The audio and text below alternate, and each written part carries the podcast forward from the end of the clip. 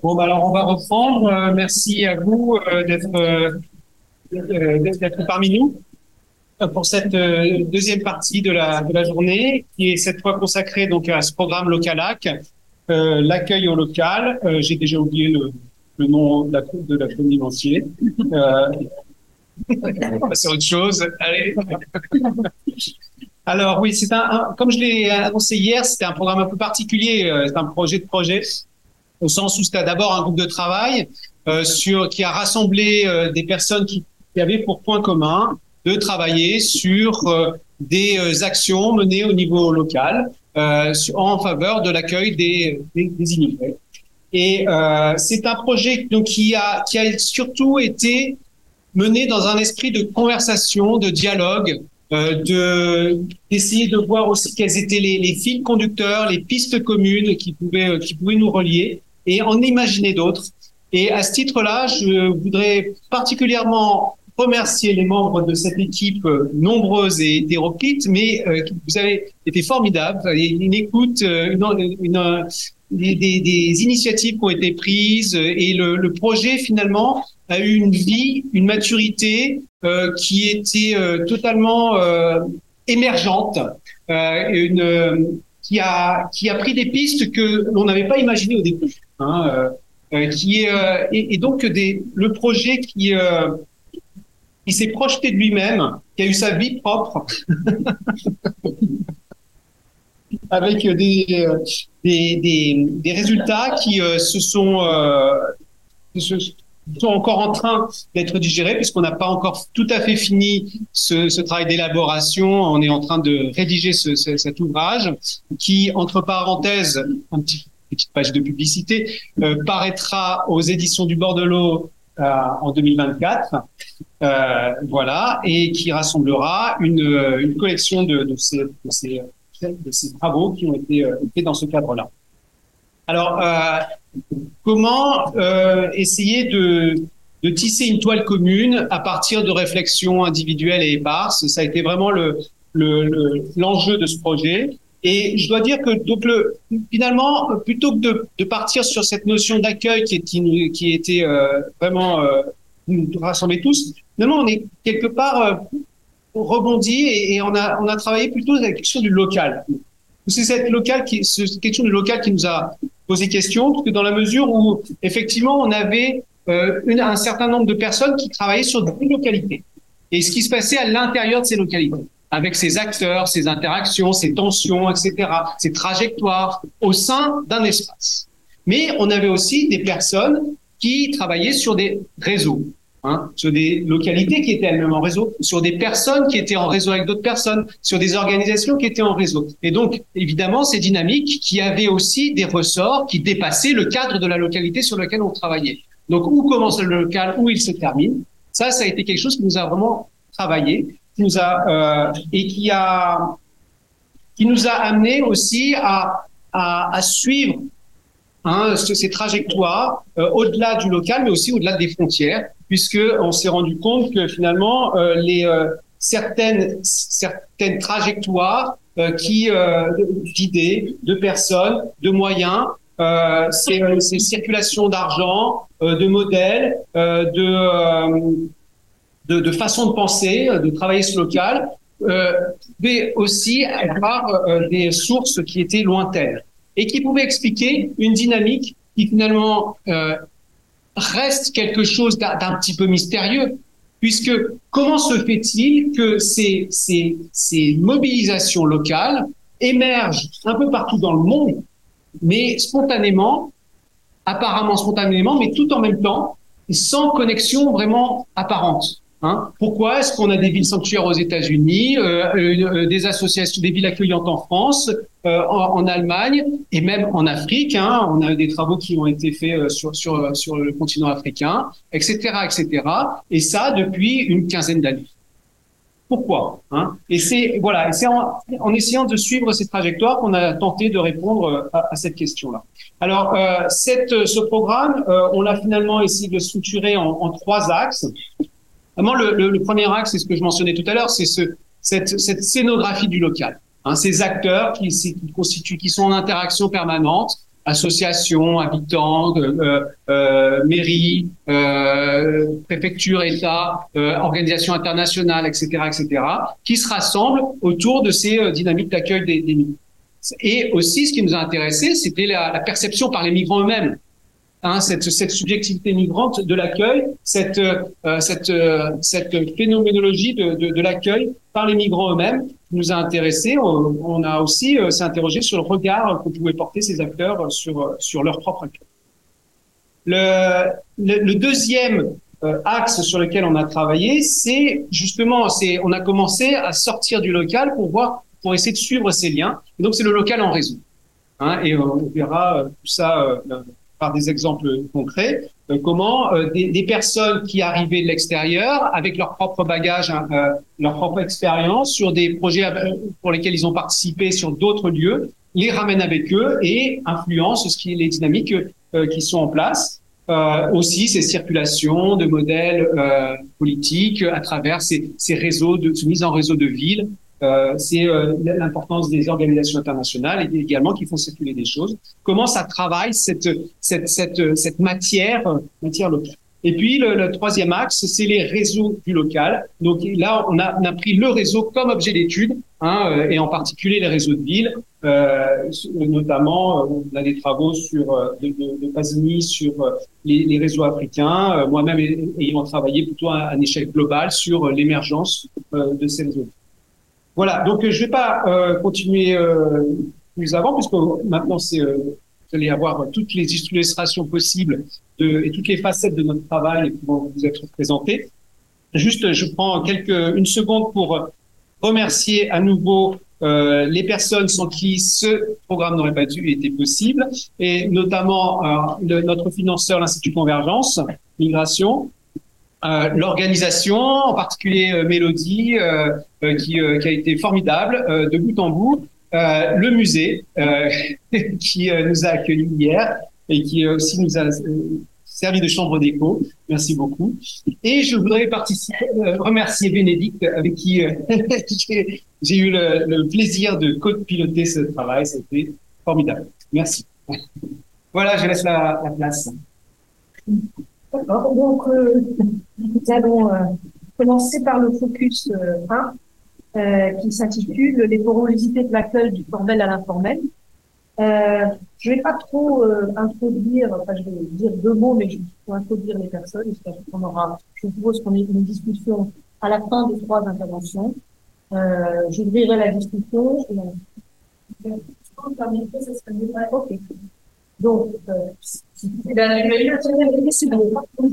donc, euh, Christine Lelévrier, je suis professeure à l'école d'urbanisme de Paris et euh, chercheuse au Lab Urba à l'Université Paris-Est. Donc, je disais que je vais juste introduire par quelques mots, mais surtout présenter les personnes qui vont intervenir. on va faire les présentations les unes après les autres, de manière à ce qu'il y ait un temps à peu près équivalent pour chacune, puisque en fait nous ne sommes que des femmes. Et, euh, et ensuite, euh, je lancerai la discussion avec quelques commentaires questions. Et puis, euh, vous, aurez un petit peu de temps normalement pour réagir à ces interventions. Alors, euh, juste pour dire que effectivement, les donc le titre de ce focus 1 s'intitule Les porosités de l'accueil du formel à l'informel. Euh, vous allez voir qu'il y a quand même beaucoup de, connexions entre les trois euh, présentations qui vont être euh, faites et on pourrait dire qu'il y a d'une part la, une analyse de comment se construisent les réseaux, les, enfin, les systèmes locaux d'accueil, si je reprends un terme qui est utilisé par par certaines, qui articulent des réseaux, des structures, des des euh, oui informels et informels, on va y revenir, institutionnels et informels, et puis la manière dont les personnes exilées circulent, euh, mobilisent, circulent à travers, mobilisent ces euh, ces réseaux, ces systèmes d'acteurs, systèmes locaux d'accueil, euh, en les subissant énormément, mais on va voir qu'il y a quand même des marges, des marges d'action. Alors, euh, nous allons commencer par euh, donc nous avons trois interventions dont deux reposent sur des contributions collectives, mais vous allez euh, vous-même y revenir. Donc on va commencer par euh, une, une présentation de Pauline Doyen, qui est doctorante en sociologie politique au CESMA à l'Université Paris-Cité. Euh, et Oriane Sibillotte, qui est postdoctorante. Alors vous, m'excusez si je me suis trompée, j'ai regardé euh, postdoctorante à l'EHS, l'EHESS, pardon. Euh, et euh, quelqu'un qui n'est pas là, mais qui a aussi contribué, Anaël Piva, qui est doctorante à l'UMR Géographie Cité, chère d'IMIG, Université Laval de Québec et Paris 1. Et donc, euh, la présentation s'intitule L'accueil des personnes migrantes en Île-de-France. Donc, on va commencer par l'Île-de-France, euh, à la marge des dispositifs institutionnels. Et on, va surtout beaucoup voir Paris aussi émerger comme un lieu important. Euh, nous aurons ensuite une intervention de Évangeline Masson-Diez, qui est chercheuse au LIRTES euh, à Paris Université Est Créteil, et qui là aussi intervient euh, au nom de plusieurs personnes. Jérémy Baudier, qui n'a pas pu être là, qui est doctorant à l'école des hautes études en sciences sociales de Marseille. Euh, Anaël Piva à nouveau, et Delphine Leroy, qui est maître de conférence à Paris 8, euh, laboratoire Experis, et Amandine Spire, qui est aussi maître de conférence à l'université Paris-Cité, CESMA.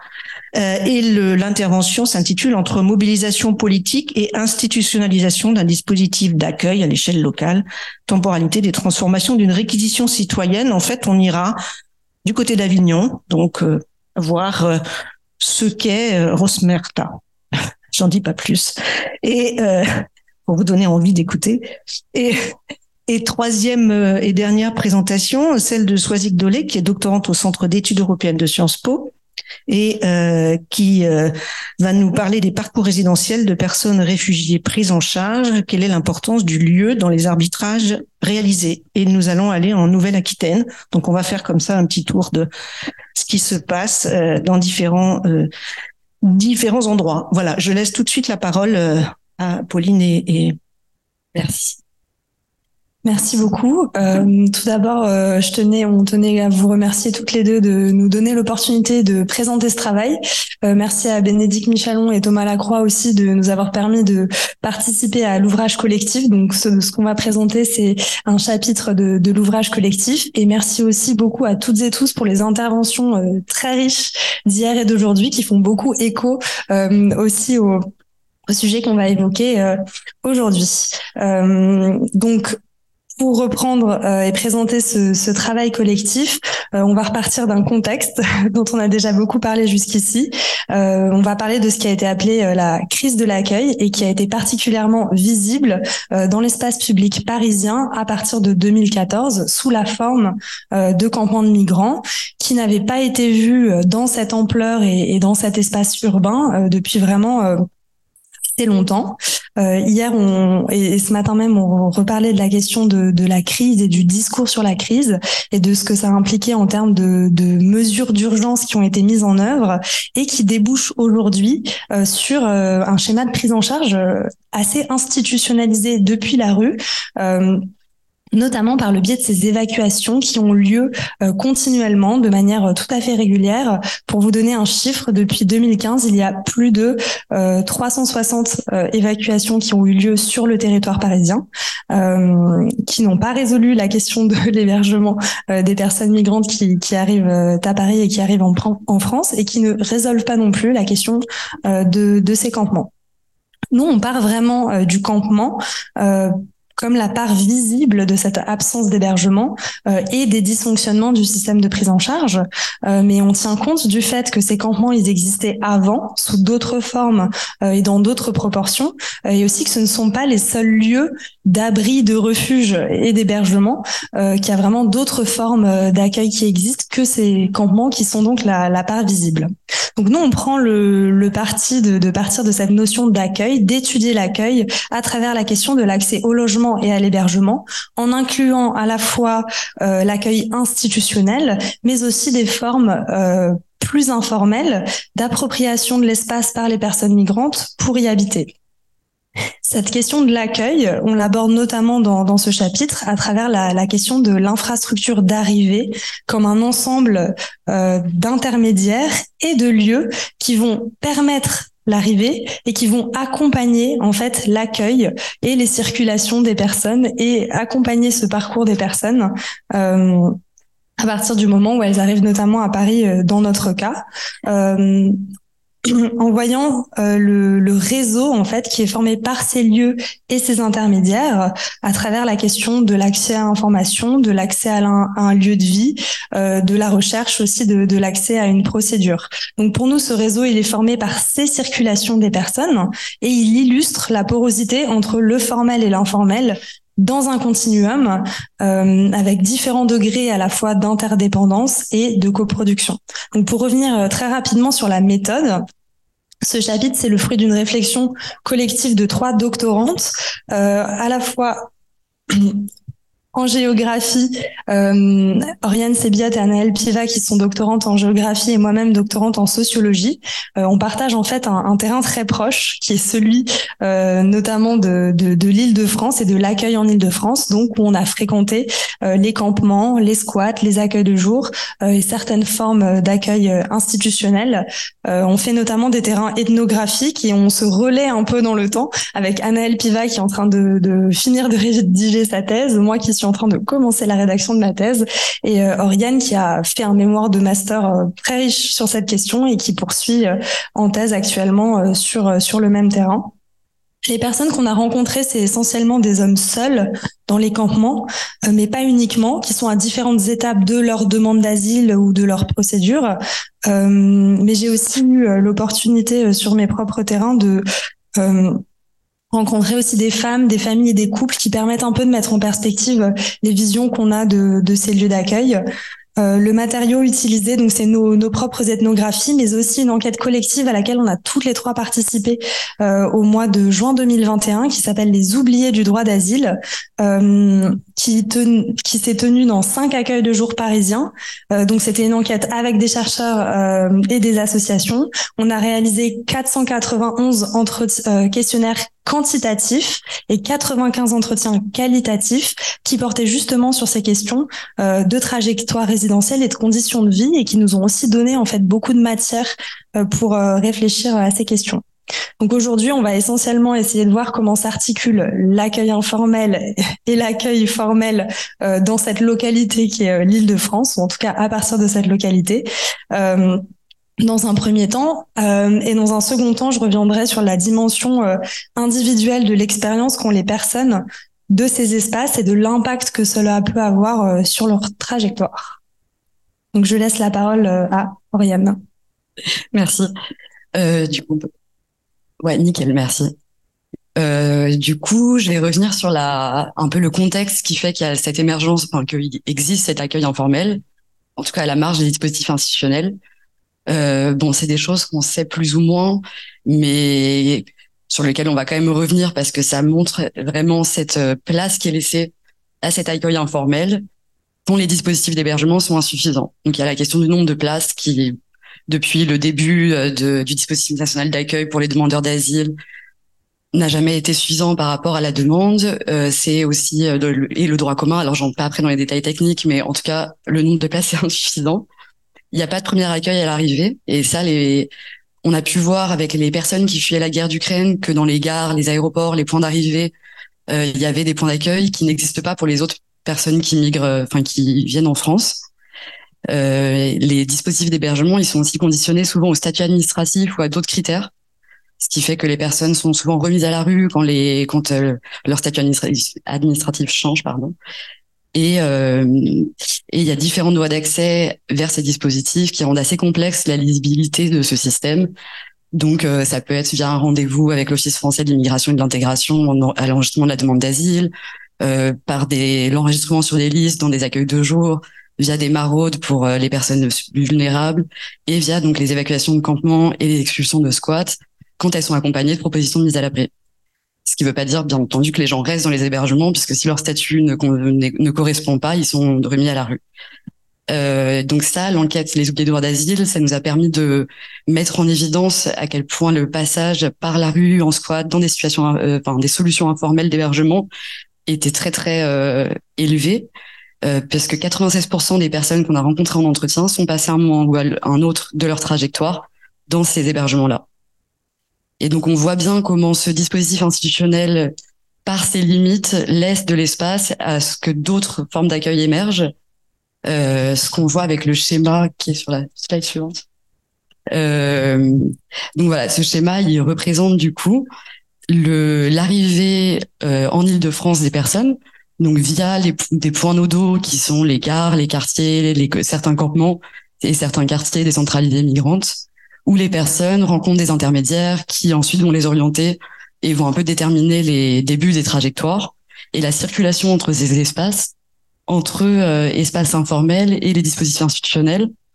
Donc là-dessus, par exemple, on a un monsieur qui nous racontait, un monsieur tchadien qui nous racontait qu'à l'arrivée en France, il connaissait personne.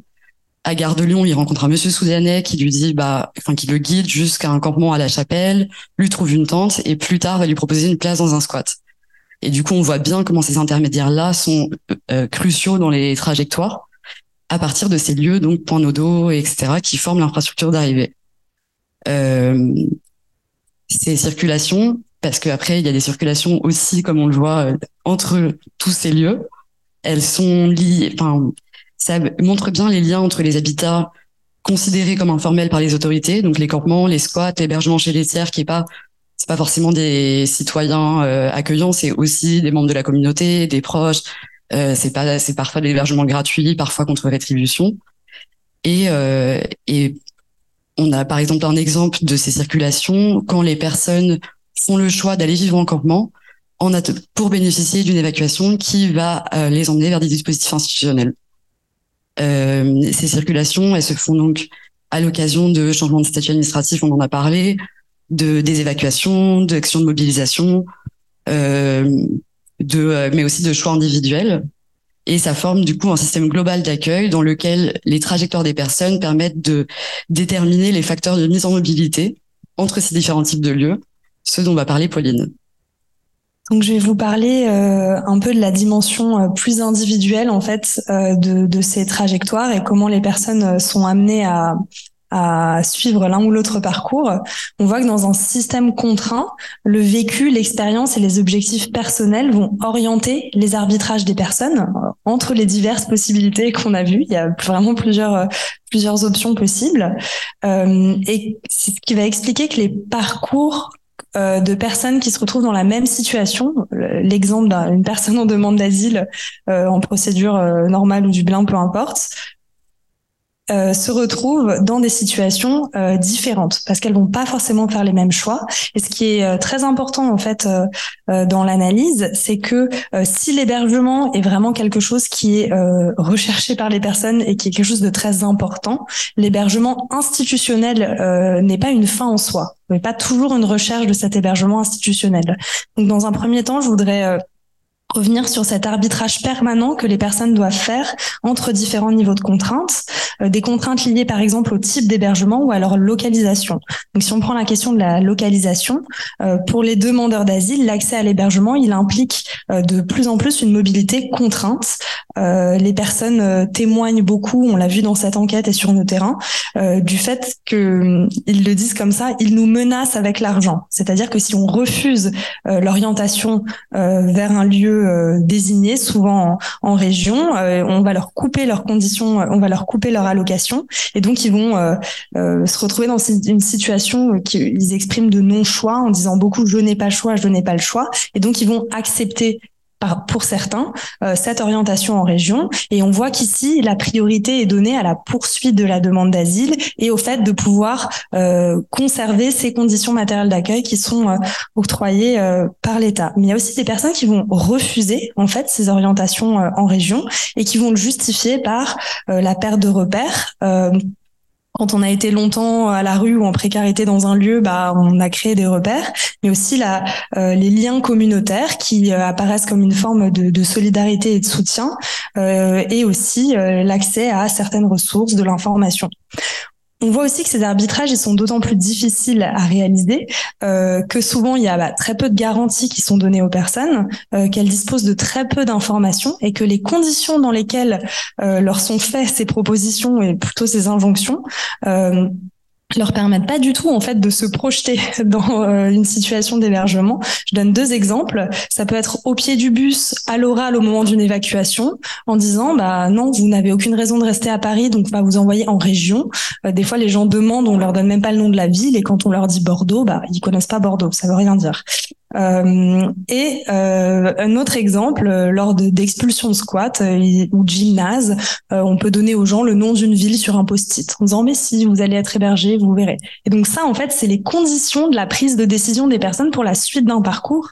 Et donc en fait, rendre compte aussi de, de ces conditions-là sont sont assez importantes. Le deuxième type de contrainte euh, euh, peut être euh, lié par exemple au type d'hébergement. Chaque catégorie d'habitat relève d'une diversité de situations et pour les personnes d'avantages et d'inconvénients qui vont pas être les mêmes d'une personne à l'autre.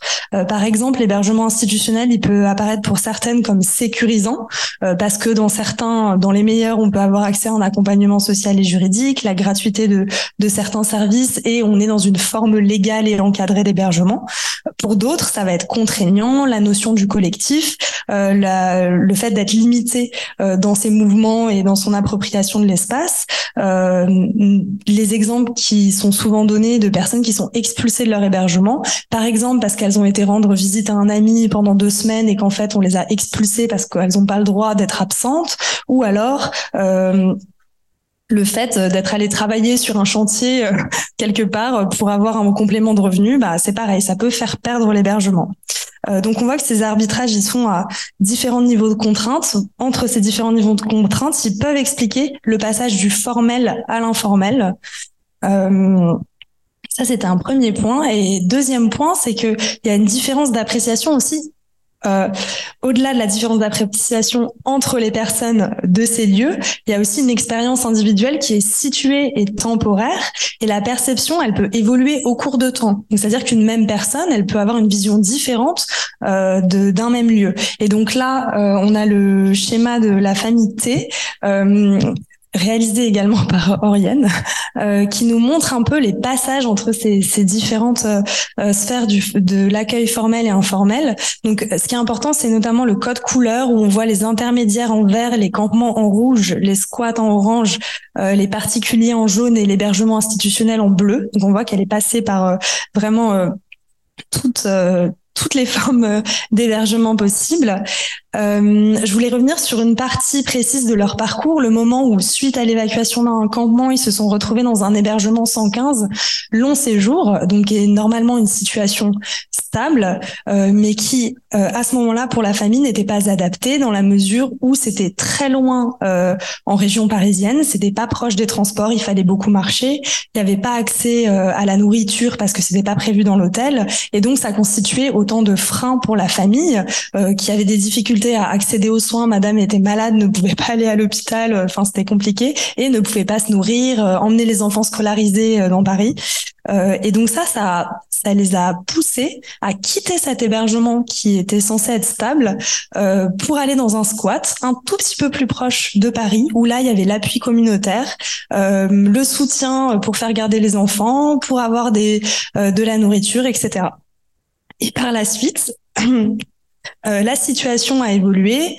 Euh, Madame T, elle a eu un nouvel enfant. Euh, ils se sont retrouvés quand même très à l'étroit dans leur chambre du squat où finalement la situation sanitaire était aussi assez dégradée, il y avait des tensions, et elle s'est mise à avoir un discours et à me dire que c'était insupportable et qu'il fallait que je l'aide à trouver une solution pour un hébergement. Et donc, euh, ce qui était quelque chose de d'indésirable qu'elle avait souhaité quitter à tout prix est redevenu un objet, un objectif, et elle a vraiment déployé beaucoup d'efforts pour pouvoir à nouveau accéder à un hébergement euh, dans le cadre du 115, et donc à appeler le 115 beaucoup, beaucoup. On que c'est difficile, et à aller voir des, assistantes sociales pour essayer de euh, d'être hébergé à nouveau. Et pour finir l'histoire, ils ont réussi à avoir un hébergement 115. Ça lui convient toujours pas tout à fait, mais euh, au moins elle est plus en squat, qui de toute façon a été euh, expulsé depuis. Donc tout ça, c'était pour réinsister en fait sur le, caractère situé et temporaire aussi des situations.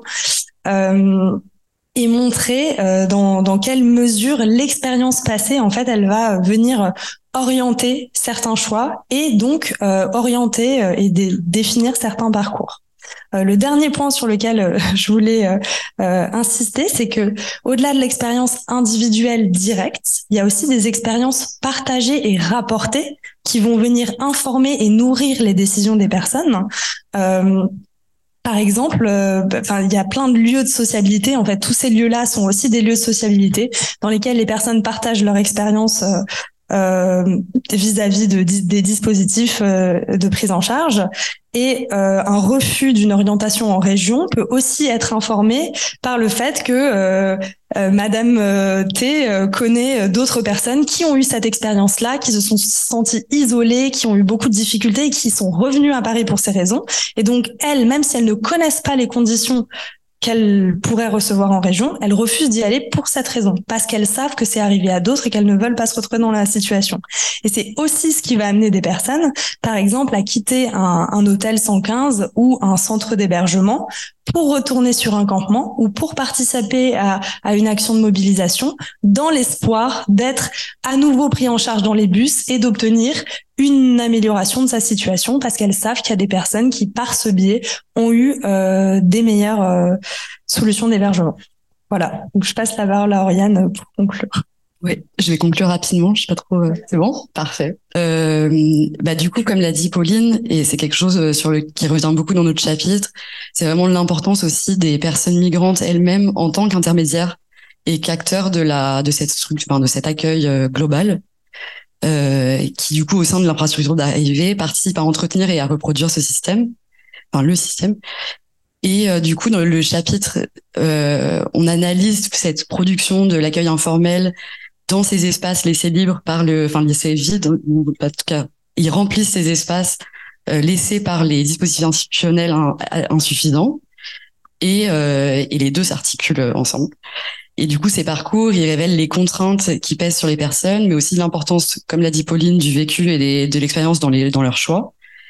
Et, euh, et cette infrastructure d'arrivée aussi, ce qu'il faut souligner, c'est que elle, euh, elle participe quand même à reproduire, elle lisse pas les inégalités initiales. Donc les personnes restent hyper dépendantes de leurs propres ressources socio-économiques, etc. Et euh, du coup, voilà, elle résout pas ces inégalités antérieures. Et je pense que c'est un point sur lequel il fallait qu'on insiste aussi et qui est dans le chapitre. Merci. Donc on va, euh, nous allons passer à la présentation suivante, donc celle d'Evangeline. Et je, bon, je vais pas rappeler le titre. Hein, tu peux commencer tout de suite et on va rester sur ces questions institutionnelles, formelles, informelles euh, et articulation entre eux.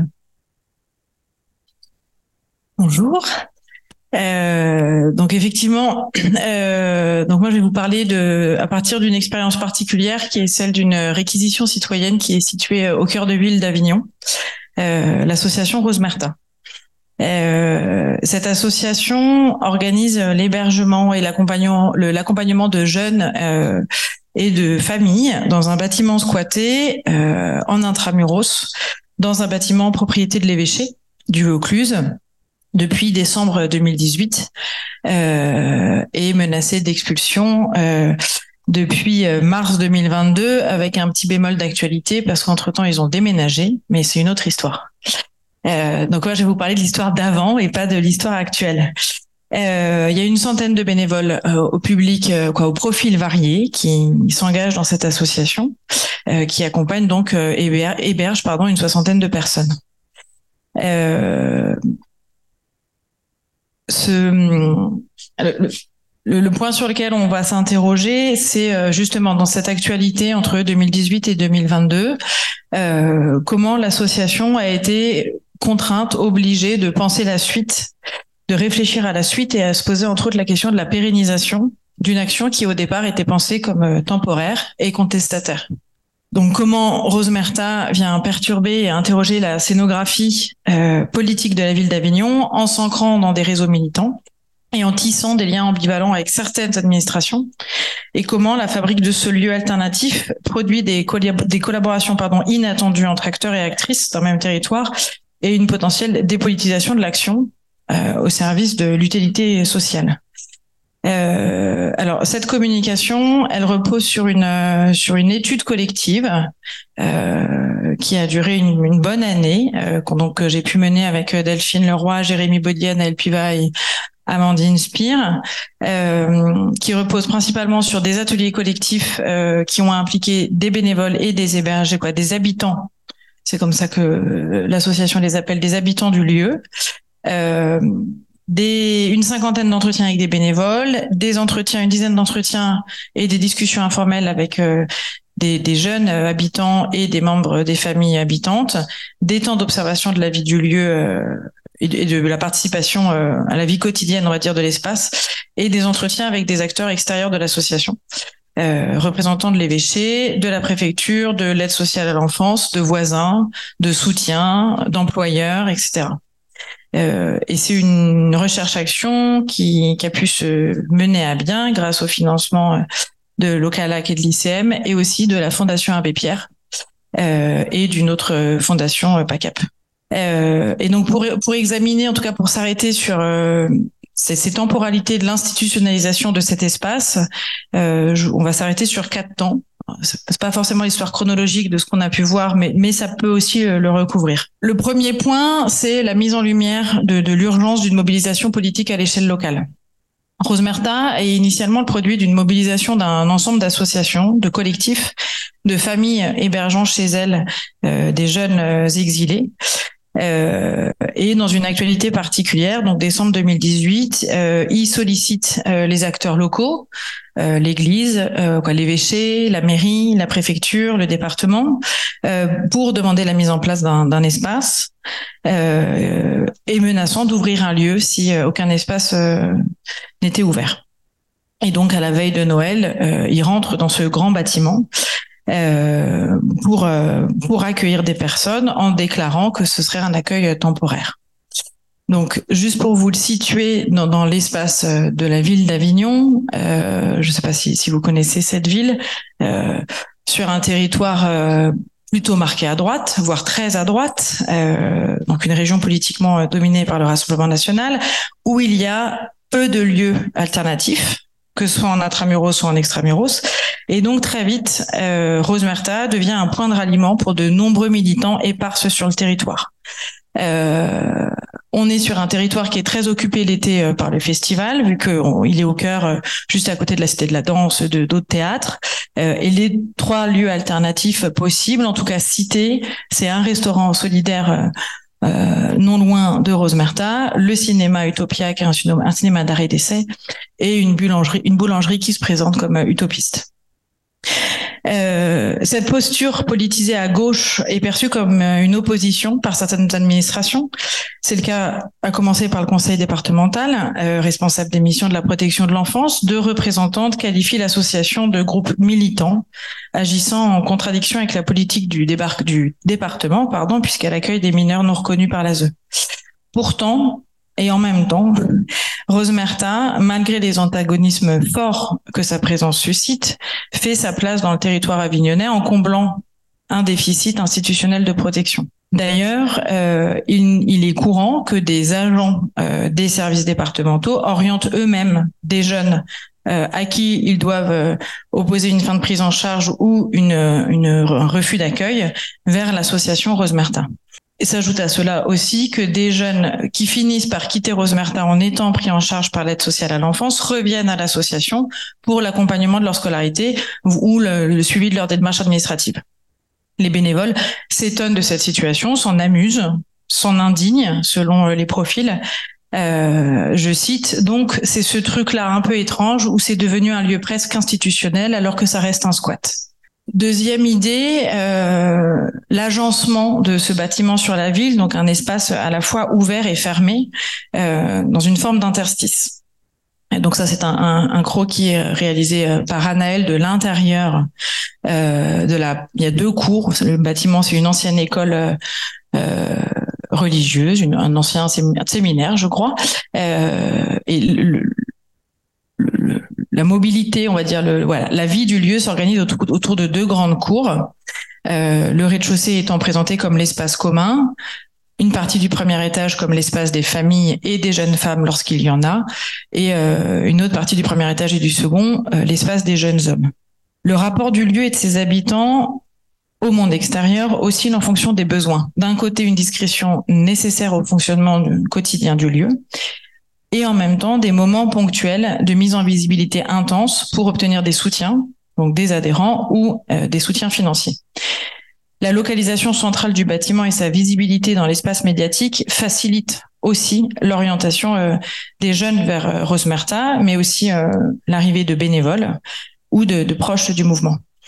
Mais on note aussi une restriction sur la mise en visibilité. La maison est fermée au quotidien. Quand vous passez la rue, il n'y a pas de, il a pas de signe distinctif pas d'affiche, pas de pas de numéro. La première photo que vous aviez, c'était le, le, la sonnette. Euh, euh, donc il faut sonner pour rentrer. On n'est pas sur un lieu ouvert. Euh, restriction aussi euh, permettant de limiter l'accueil des jeunes, vu que c'est une question régulièrement débattue. On reviendra dessus. Donc l'organisation quotidienne cultive la faible visibilité à l'extérieur. Euh, le, visiteur d'ailleurs ou la visiteuse ne se promène pas dans les étages. Euh, seul le bureau d'accueil au fond euh, est partagé entre les bénévoles et les habitants, ainsi que la salle de la scolarité que vous avez sur la droite, donc sur votre gauche, qui est transformée en hébergement d'urgence si nécessaire avec quelques matelas. Et donc les espaces privés et, communs se juxtaposent et parfois se concurrencent avec deux cuisines, une cuisine pour les familles, une cuisine pour les jeunes, faisant souvent prévaloir un usage privé de l'espace plutôt qu'un usage commun. Malgré le, besoin euh, de discrétion des habitants, le lieu s'ouvre, je vous disais tout à l'heure, sur des, moments ponctuels de forte mise en visibilité du lieu, donc pour trouver euh, des ressources financières euh, et des soutiens bénévoles, journalistes militants ou, voisinage, on va dire. Et donc c'est ainsi que cette cour est ouverte au public le temps de moments festifs, le plus souvent lors de concerts et de guinguettes, tous les week-ends par exemple lors du Festival d'Avignon, euh, et ces événements ouvrent le lieu sur la ville, la porte est ouverte, la cour est ouverte et rendent visible l'action des bénévoles plus que les conditions de vie des personnes qui elles-mêmes sont au final assez peu associées sur, euh, sur ces moments. C'est cette ouverture vers l'extérieur et euh, donc elle est essentielle au modèle économique. Pendant les, les premières années, Rose Merta n'avait comme ressource que de, de l'autofinancement après avoir dans un second temps fait appel à, à quelques financements philanthropiques. Euh, donc l'objectif principal de ces lieux est de faire connaître le lieu, donc une, mise, mise, en visibilité aussi euh, médiatique et politique, hein, une vraie stratégie de communication maîtrisée, une utilisation des médias réguliers, un accompagnement de l'association par euh, Vox Populi, distribution de tracts et de visuels, et régulièrement des invitations à des personnalités du champ de la culture, Béard, Emmanuel Béard, qui, a été suivi par Paris Match en direct au début de l'ouverture. Cet été, Guillaume Meurice, qui a déclaré verser euh, l'équivalent de deux cachets euh, euh, à l'association, etc. donc l'expérience de Rosemerta est au cœur d'un paradoxe. Un lieu fabriqué, qualifié d'illégal par les autorités, qui contraint les habitants à habiter un espace liminal et éphémère, et à discipliner leur présence pour les rendre discrètes et polissées, ce qui est souvent répété et demandé par les bénévoles par respect du voisinage. Euh, et d'autre part une, une, réquisition citoyenne qui revêt une légitimité certaine pour des acteurs et qui joue de cette mise en visibilité de leur action, en tout cas de l'action bénévole. Donc, Rose Marta perturbe la scénographie politique hein, en articulant ouverture, fermeture dans un lieu délicat, euh, quoi, un équilibre délicat, pardon, entre lieu de vie et symbole militant. Euh, mais ce positionnement n'est ni statique ni monolithique, il est fragile, il est mouvant, et il est traversé de tensions et de réajustements internes, avec une remise en question, comme on va le voir, des, idéaux des premiers temps. Le premier idéal qui est remis en question régulièrement, c'est ce, l'idéal de l'autogestion.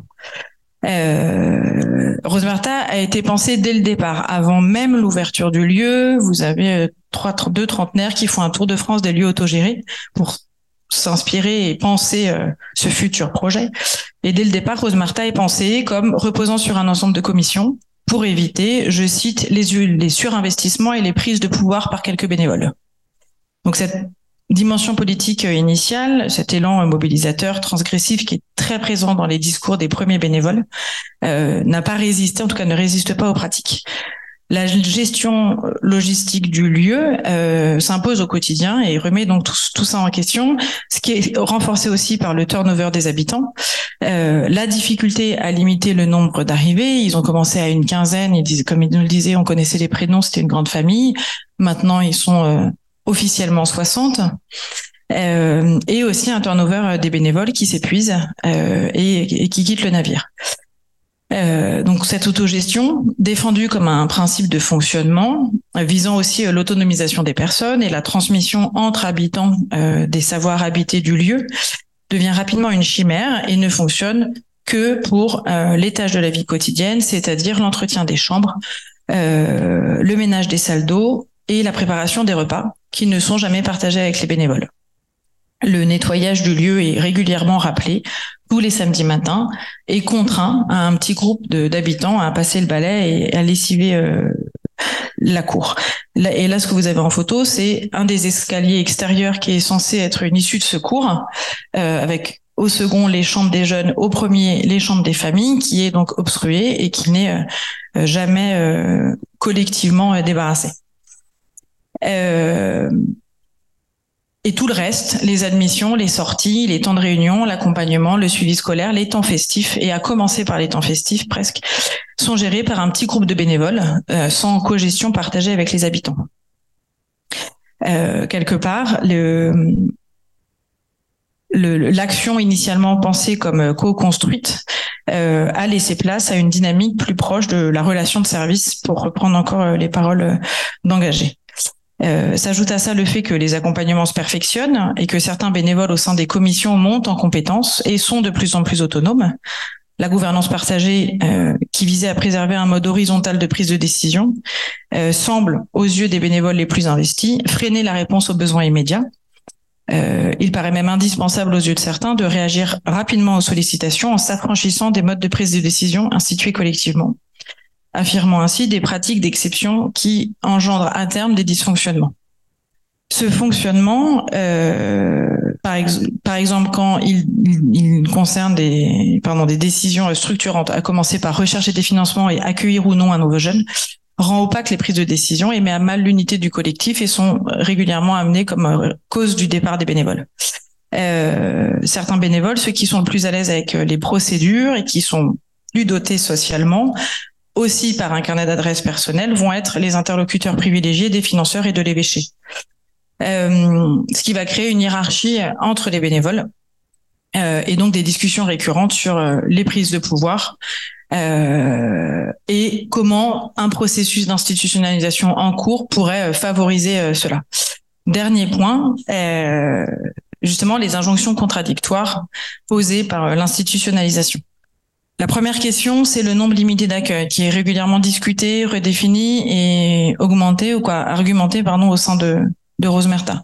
Comment et qui doit fixer les limites de, de les admissions? Avec des questions régulières en se demandant si c'est pas aux habitants de, donner eux-mêmes les limites, de définir eux-mêmes les limites, ou si c'est aux bénévoles qui ne vivent pas sur le lieu de poser des limites. Des nouvelles procédures ont été euh, mises en place. Euh, pour essayer justement de tenir euh, cet équilibre impossible entre euh, hospitalité inconditionnelle et, gestion au quotidien d'un lieu. Euh, des décisions dérogatoires sont prises au cas par cas, ce qui, va, ce qui aussi engendre des tensions entre les habitants, mais aussi entre les solidaires, tous s'accordant sur l'épreuve que représente de remettre sur le chemin une personne. La commission accueil est la commission la plus ardue et la commission qui attire le moins de bénévoles. Elle représente l'injonction justement entre revendication d'un accueil inconditionnel et l'application des règles de vie. Euh, et l'association, en quoi, certains membres de l'association en viennent à reposer des critères précis euh, de genre, d'âge, de constitution familiale, de situation administrative, qui, qui réitèrent en partie euh, les critères de vulnérabilité émis euh, par les institutions elles-mêmes. Euh, et enfin, euh, la question du surengagement est, est, omniprésente dans le quotidien de l'association sur engagement euh, des bénévoles. Euh, nombreux sont les bénévoles à ne pas réussir à limiter leur investissement. Euh, et ce surengagement produit certes des sentiments de culpabilité que on connaît, donc on observe et qu'on entend souvent, mais surtout un regard négatif pour ceux qui ne s'impliquent pas, qui ne trouvent pas leur place ou qui quittent l'association.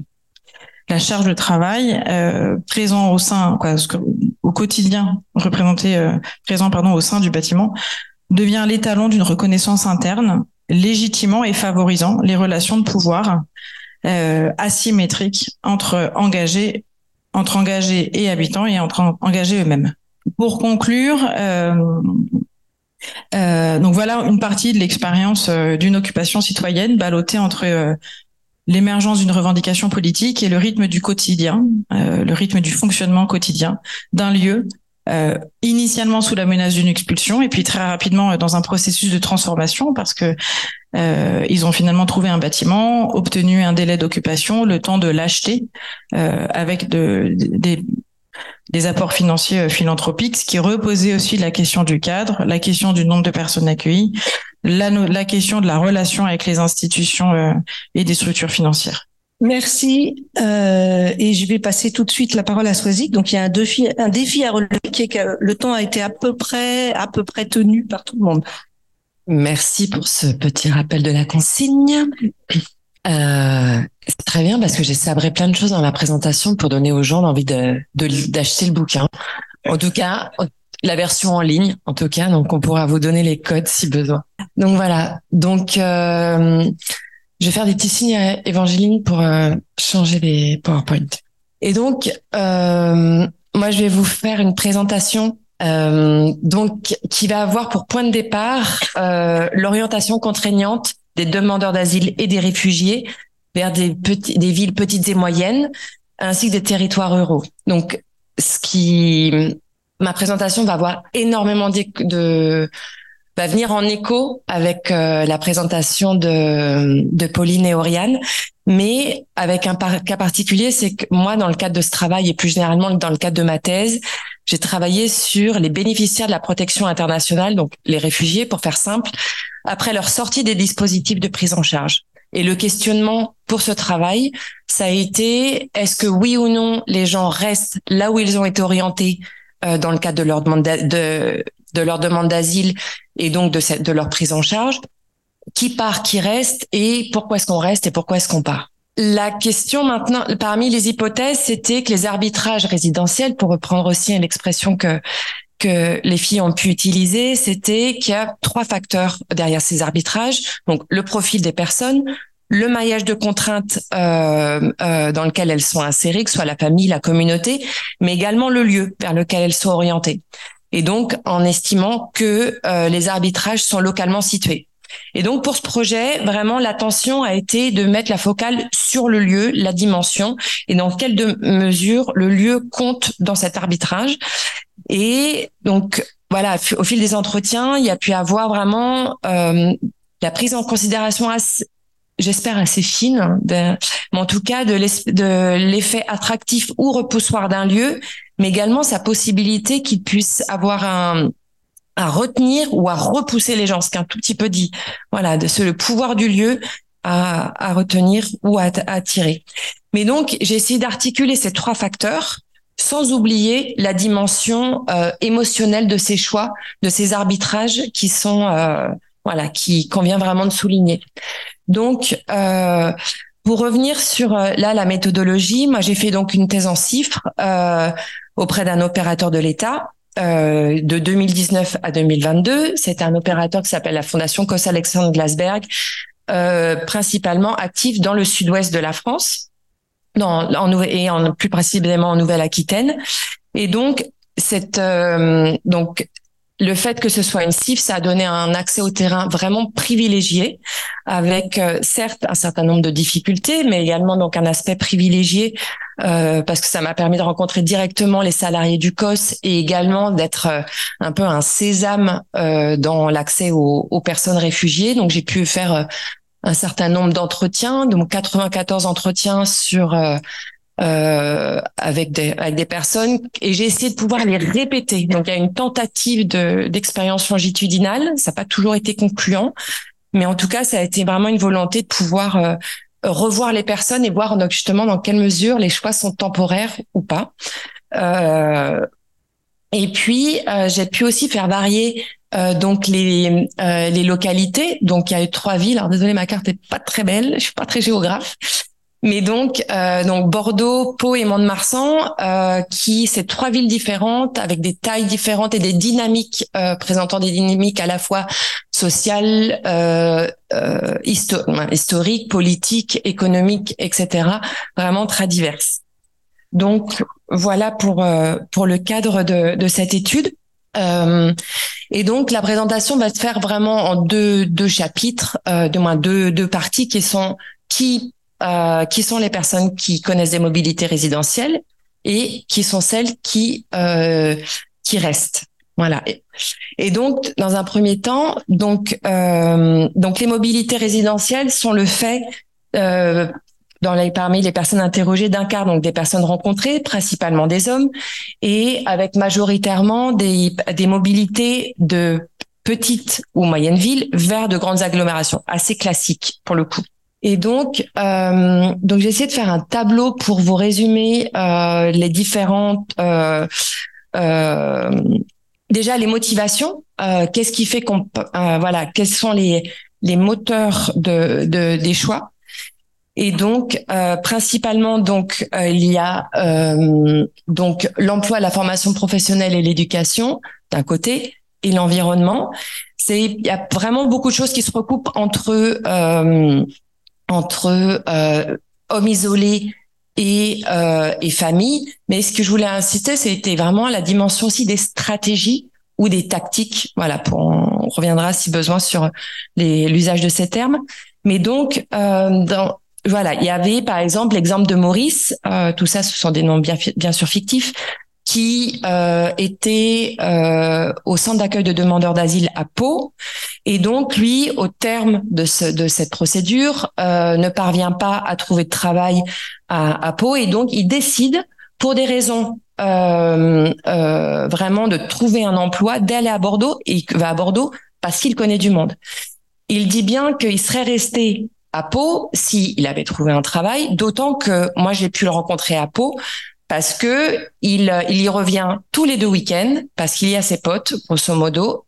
Et donc c'est aussi sa manière de euh, voilà. Et il dit et là cet exemple montre le caractère à la euh, disons a priori Maurice serait resté à Pau s'il avait eu un emploi.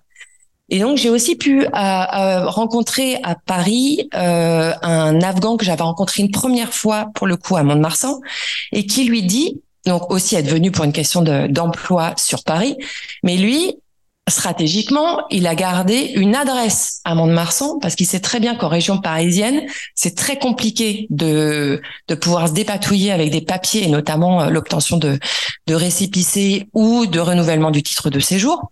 Et donc, il est euh, il a gardé une adresse à Mont-de-Marsan et il y allait, moi la fois où je l'ai vu sur et notamment pour euh, passer son permis de conduire, en tout cas d'avoir faire les démarches pour euh, pour le permis de conduire. Donc voilà, c'était des voilà, c'était l'exemple de Maurice euh, et, et de ce, cette autre personne sur euh, qui ont qui ont bougé pour des raisons notamment d'emploi.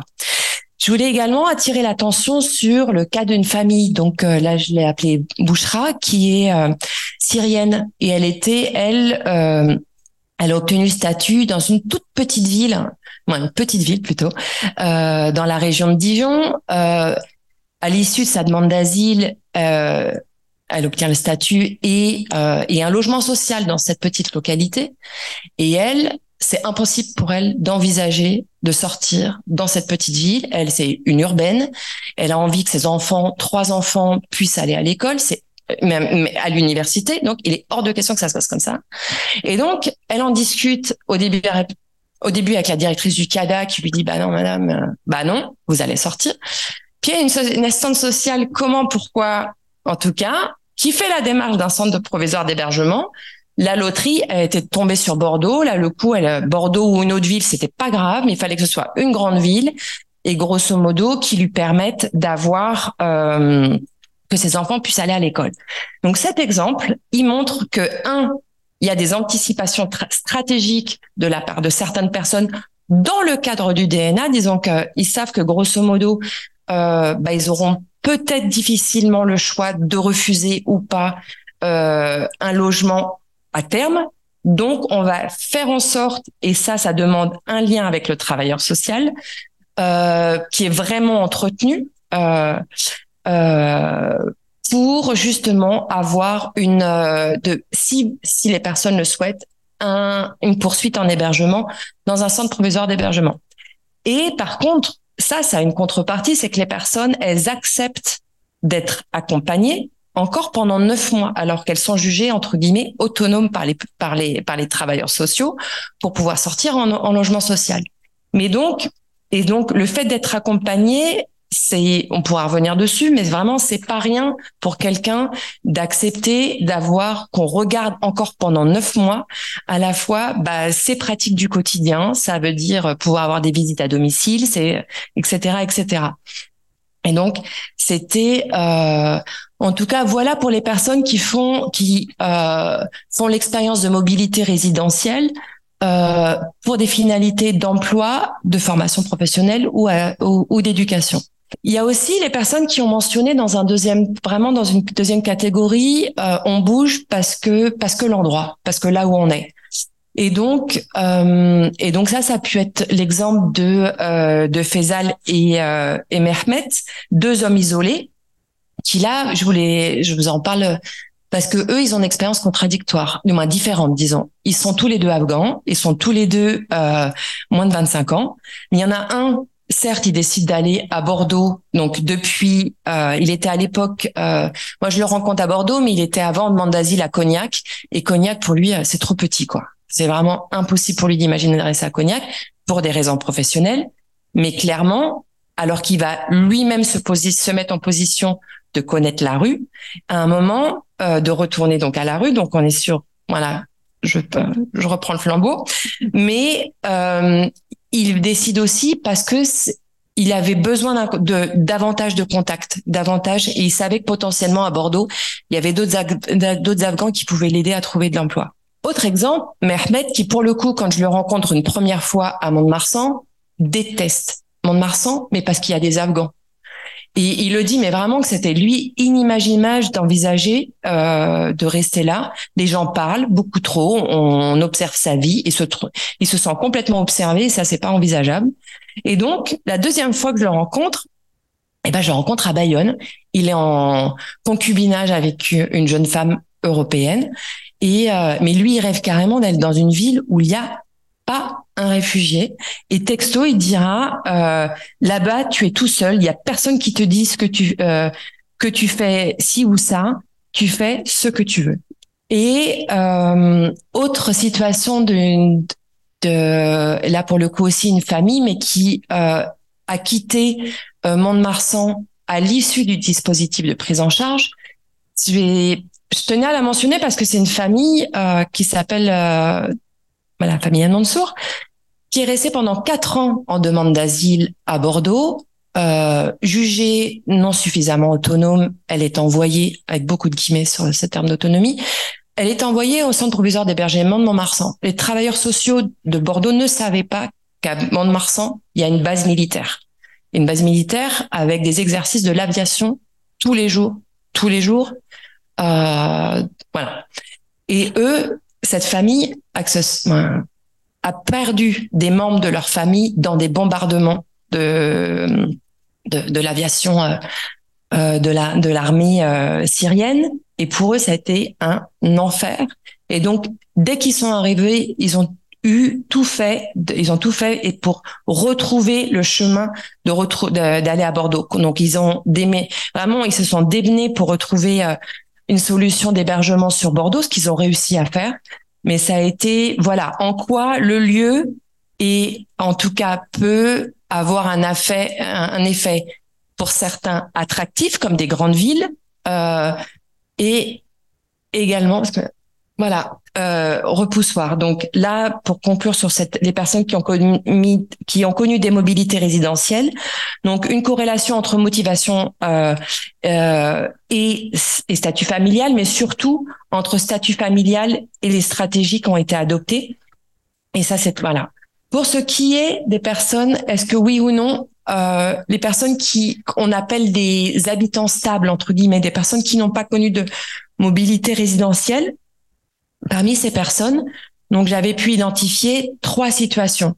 Donc un, les personnes qui restent parce qu'elles se sentent bien là où elles sont.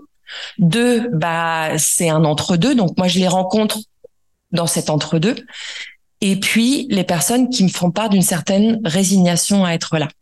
Donc je vous ai un peu plus détaillé, mais là donc on reste parce qu'on aime le cadre de vie, on, donc vraiment là toute la littérature sur les, aménités, les aménités résidentielles euh, environnementales pardon euh, a été mobilisée. On reste aussi parce que et on dit qu'on aime le lieu parce qu'on y a un emploi.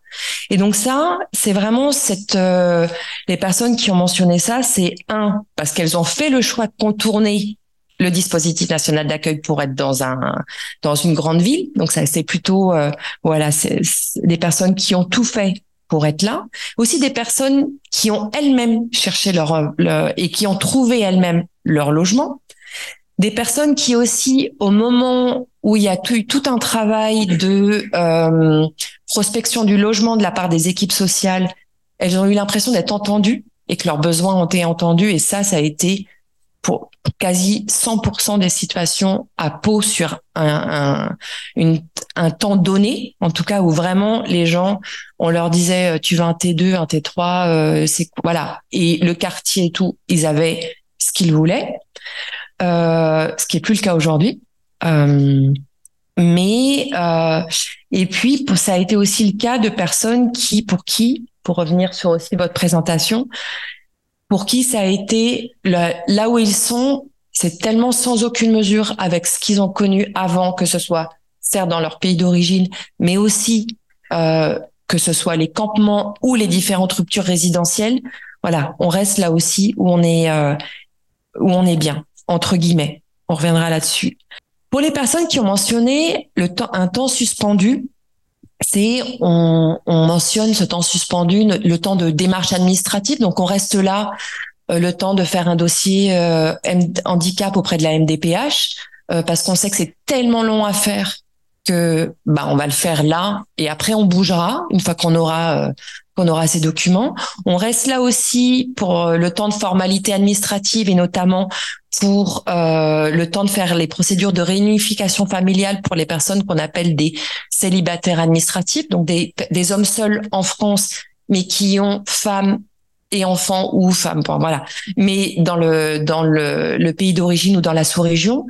Et donc il y a là aussi euh, alors ça demande cette temporalité forcément de la patience, mais aussi ça impacte aussi la disponibilité psychique de ces personnes à être là au moment présent, notamment dans l'apprentissage du français. J'ai pu rencontrer donc un, monsieur érythréen qui a, qui a, attendu sa femme et ses deux enfants restés, restés en Éthiopie pendant tout un temps. Euh, et il explique lui, mais vraiment avec beaucoup de colère, que le centre provisoire d'hébergement à Libourne, donc au nord de Bordeaux, il l'a pas choisi, mais qu'il l'a fait parce qu'il savait qu'il avait besoin de ça. Il avait besoin d'assistance sociale pour faire venir sa famille. Et donc, à un moment, la deuxième fois où je les rencontre, là, heureux hasard, la femme et les enfants sont là. Et sa femme, elle se moque un peu de lui en disant, mais avec en arabe l'expression t'as un peu la langue lourde là. C'est un tu parles pas très bien français quoi. Et puis euh, bah, un peu tout penaud il lui explique c'est que bah il les a aussi tellement attendus que bah les cours de français bah quand bien même il y allait hein, il a tout coché. Et bah bah voilà. Et bah il y en a pas beaucoup retenu. Et puis pour les autres personnes euh, pour qui il y a ce temps suspendu, c'est aussi bah, le temps de l'éducation des enfants. On reste bah, dans cette ville parce que on a euh, c'est euh, bah voilà, euh, les enfants sont encore là et ben une fois qu'ils auront terminé, et ben moi et ma femme me dira Amine à, Pau, ben moi et ma femme après qu'ils soient, soient partis, on aura trop de choix.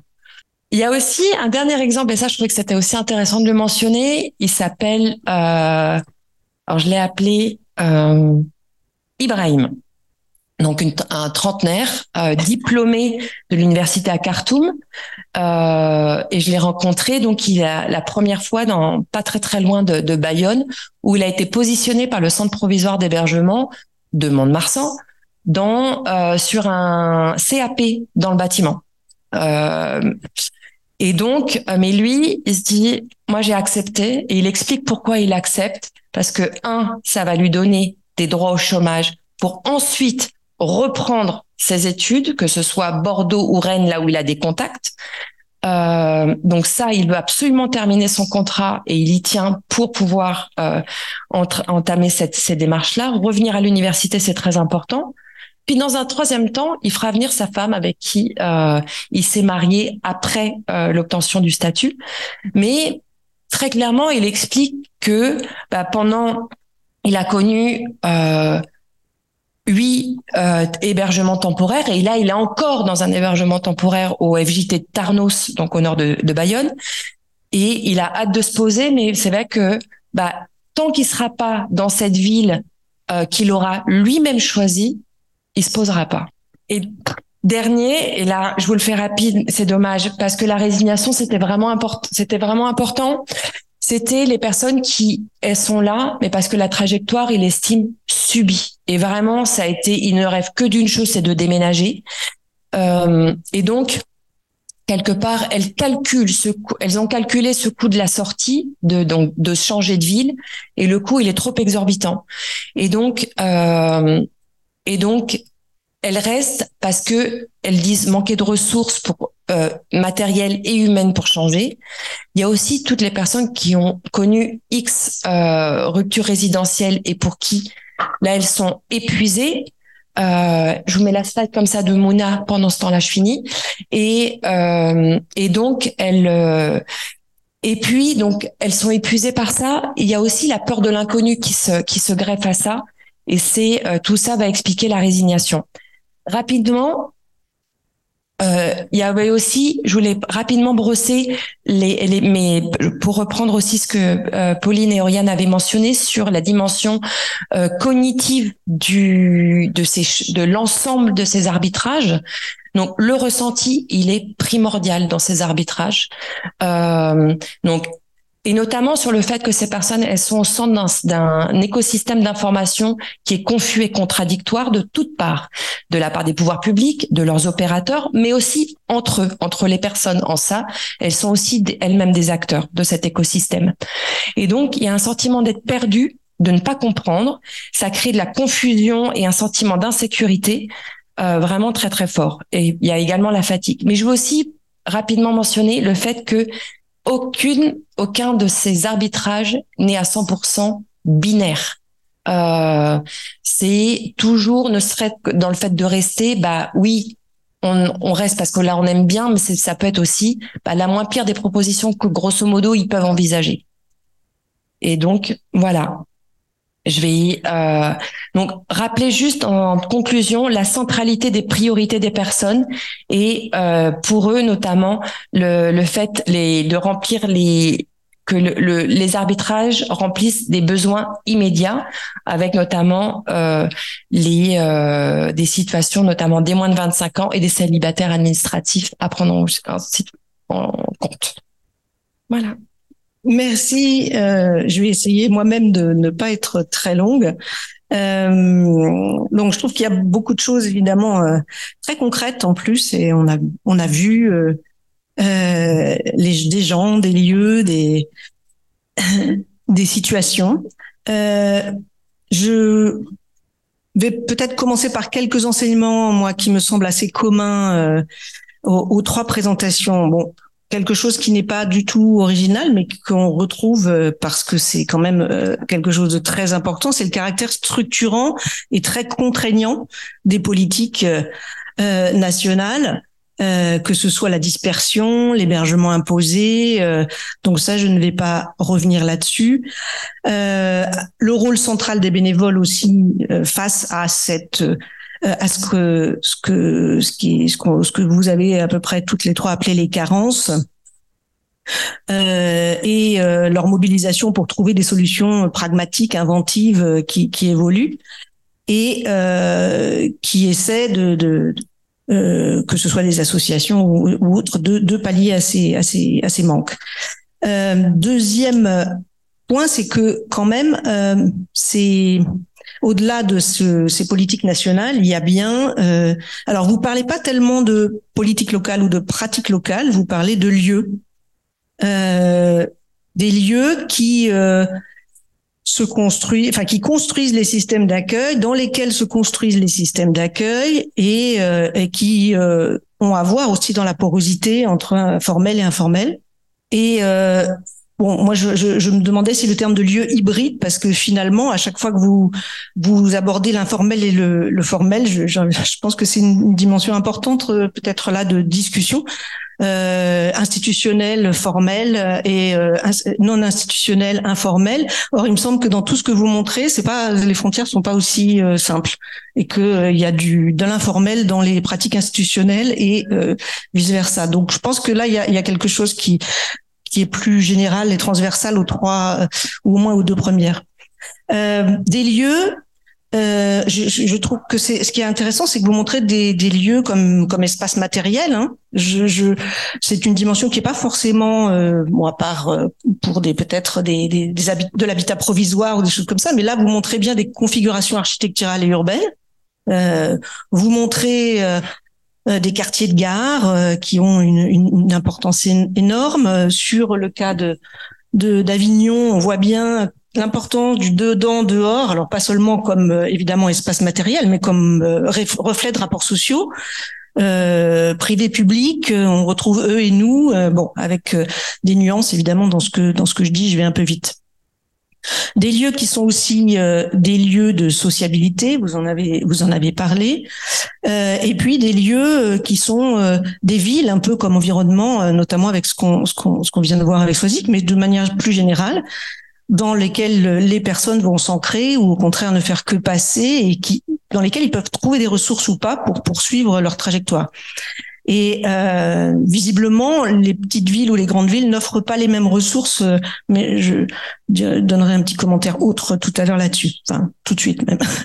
euh, et donc Paris, euh, et là on le retrouve des choses que, qui ont déjà été montrées aussi, c'est que la, la, centralité de Paris, pas comme comme euh, dans la circulation des, des, personnes, quoi. C'est assez euh, assez important. Et au-delà de, de, cela, les grandes villes comme lieu de circulation d'aller-retour euh, euh, pour toutes les raisons que vous avez euh, les unes et les autres très bien expliquées. Donc cette question des lieux, moi j'avais enfin, cette approche par les lieux, euh, j'avais une, euh, je me faisais une réflexion, c'est que vous parlez d'infrastructure d'arrivée. Euh, je, je trouve que, enfin c'est, plutôt une, une question ouverte. Les opportunités de structure que de, de Roche et Schmitt me sembleraient bien adaptées à ça et, et, et on pourrait peut-être les pousser en se disant, c'est pas seulement pour euh, qualifier les lieux par les services, l'emploi, euh, les réseaux ethniques, la présence d'immigrés, mais on pourrait y ajouter ces réseaux hybrides locaux qui sont aussi euh, une autre structure, enfin qui sont une autre composante de ces structures d'opportunité. Bon, c'est une réflexion comme ça. Euh, et puis, euh, je, je, me faisais la réflexion aussi que euh, je ne sais pas comment, mais on pourrait essayer de capitaliser parce que finalement, ça fait un moment que les unes et les autres et les uns et les autres travaillent dans différents lieux en France et qu'on a vraiment de quoi, à mon avis, aller un petit peu plus loin et justement sur si on s'interroge sur ce que le lieu fait euh, aux trajectoires ou ce que le lieu fait au réseau, je pense que là, on, pourrait tirer des généralités d'un ensemble de travaux qui euh, qui euh, couvrent presque, je pense, pas tous les lieux d'accueil, mais beaucoup de lieux d'accueil en France, si on met bout à bout les, les thèses et les différents travaux. Et sur ces lieux, juste une question, alors qui, qui peut-être euh, s'adresse plus à Swazik, mais encore que, non, sur Rosmerta aussi, c'est le, les rapports à la différence dans ces lieux. Vous l'évoquez assez peu quand on est dans des lieux, euh, des villes moyennes, des villes petites. Enfin, tu l'as évoqué Swazik quand tu as dit euh, je, finalement je pars parce que là-bas je vais je vais être plus anonyme mais euh, c'est ça me semble un peu moins euh, un peu moins travaillé que d'autres mais c'est peut-être la temporalité aussi. C'est-à-dire quand il reste finalement comment ces personnes qui sont euh, très différentes des personnes qui sont dans ces lieux euh, à la fois en âge et en et, et, et en origine eh bien elles, elles, elles sont à la fois perçues mais aussi comment elles, elles, elles gèrent ce rapport à la différence et euh, et puis euh, je vais peut-être euh, aller plus vite. Donc ça c'est c'est sur les lieux. Il y aurait beaucoup d'autres questions, mais je vais passer vite. Et la deuxième dimension, donc c'est au-delà du caractère contraignant des politiques nationales, c'est aussi les trajectoires. Et donc là, vous êtes, vous avez toutes les trois aussi éclairé les expériences des personnes exilées, leurs trajectoires, quelle que soit la manière dont vous les prenez.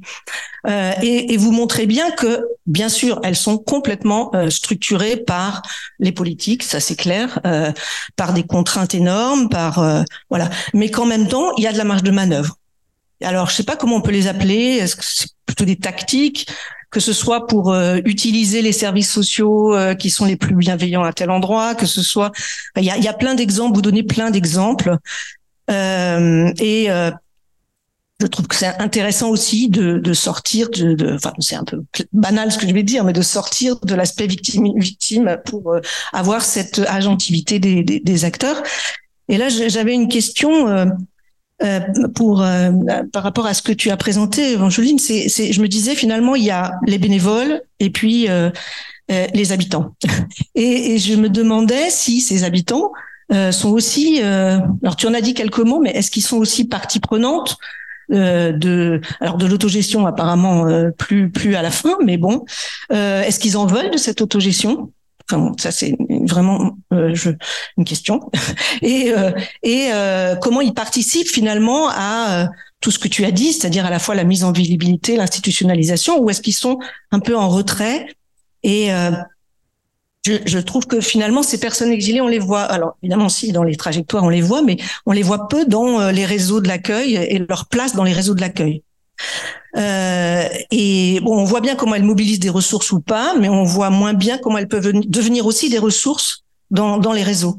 Alors peut-être que c'est pas, c'était pas vos entrées. Hein, vous avez le droit de, euh, évidemment de laisser ça de côté, mais euh, ça me paraît euh, aussi une question intéressante. Et dans ces trajectoires, on voit bien qu'elles sont pas linéaires, mais ça, ça rejoint euh, d'autres travaux sur les trajectoires, hein, qu'elles sont pas linéaires, qu'elles sont très dépendantes effectivement du statut administratif, de tas de choses que vous avez évoquées sur les lieux d'hébergement. Euh, je me demandais quand même, euh, les trajectoires migratoires et résidentielles antérieures ne sont pas présentes tellement dans vos dans vos approches. Alors encore une fois, hein, c'est pas forcément l'approche, mais il me semble que ça peut quand même éclairer des choses. Par exemple, euh, la familiarité avec les villes moyennes. Euh, ou enfin, le fait de vouloir rester dans une petite ville, c'est aussi souvent parce qu'on a vécu soi-même dans une petite ville ou au contraire. Donc bien sûr, il y a l'âge, mais il y a d'une part euh, le moment où se situe euh, euh, l'exil et la suite dans la trajectoire de vie, et pas forcément par rapport à l'âge, mais par rapport à ce qu'on est dans la. Enfin, ça va se rejoindre, mais la construction de la famille, ou alors on est tout seul, on est beaucoup plus mobile. Bon, et puis cette dimension de trajectoire résidentielle antérieure, où est-ce qu'ils ont vécu avant, et puis les trajectoires migratoires aussi. Alors on les voit émerger euh, vous en a parlé pour les euh, bombardements, enfin le, rappel au bombardement, mais il y a, plein d'autres choses. Bon, voilà, et je termine, euh, je termine sur euh, oui, bah c'était sur formel, informel. Bon, j'en ai déjà parlé, c'est-à-dire comment se fait euh, comment se fait voilà cette porosité elle, me semble un peu à conceptualiser mais pour tout le monde hein, enfin pour tous ceux qui travaillent là-dessus comment on conceptualise ça est-ce que le terme de formel et informel finalement seront adaptés à ce qu'on fait? Euh, Je suis pas sûre moi, mais bon, c'est une réflexion que je me faisais comme ça. Et euh, et puis en, en, personne un peu plus âgée peut-être que les gens qui ont présenté, j'avais je, aussi j'avais aussi en tête des travaux quand vous parliez des des, des squats. Euh, on peut on, on, retrouve des choses sur les bidonvilles euh, euh, qui sont pas propres, euh, voilà, euh, qui sont évidemment beaucoup plus difficiles pour ces populations-là. Mais j'avais en tête, bon, des travaux à la fois anciens de Colette Pétonnet, mais aussi mais aussi des choses plus récentes de Margot Delon, par exemple, sur les bidonvilles, qui, qui, qui montrent un peu l'histoire de ces bidonvilles, où on retrouve à peu près la même chose, des gens qui préféraient revenir finalement parce qu'ils pouvaient s'approprier l'espace au lieu de d'être dans des lieux extrêmement contrôlés, voilà, ou, les travaux euh, situation migratoire euh, de Halal, mais je me rappelle plus des deux autres auteurs. Il y a peut-être des gens qui peuvent m'aider dans la salle, mais je suis pas sûre. Euh, qui montre, qui s'appelle Situation migratoire et qui montre comment les les immigrés, enfin l'interaction entre les immigrés et les travailleurs sociaux dans, lorsqu'ils arrivent. Donc bon, enfin voilà. Mais ça, c'est parce que je suis je suis un peu vieille maintenant. Euh, voilà, donc je sais pas, vous faites le tri dans ce que j'ai dit, puis après on passera la parole euh, rapidement, ou alors on, on prend tout de suite des questions. Je sais pas, qu'est-ce que vous préférez? Alors, question. Ben, merci pour euh, des présentations absolument magnifiques. Euh, J'ai une question pour le premier, le deuxième, la troisième présentation. En fait, euh, ça revient sur la question de trajectoire. Euh, je me demande euh, sur la question de, euh, de classe sociale et aussi les, la question ethno-raciale. Euh, Est-ce que, par exemple, dans, dans les changements de lieu de résidence euh, ou de passage entre le formel et l'informel ou l'entre les deux, est-ce que comment est-ce que le, la classe sociale ça joue donc la classe sociale même d'avant, genre avant la migration, avant d'être le migrant, euh, mais aussi d'où il vient. Par exemple, si c'est des gens qui parlaient déjà l'anglais ou le français, parce que c'était quoi comme éducation qu'ils ont eu avant? Euh, euh, donc euh, voilà, c'est un peu une question de trajectoire qui commence par euh, genre leur pays d'origine, pas quand il devient l'immigrant. Merci. Bonjour, euh, merci pour vos présentations.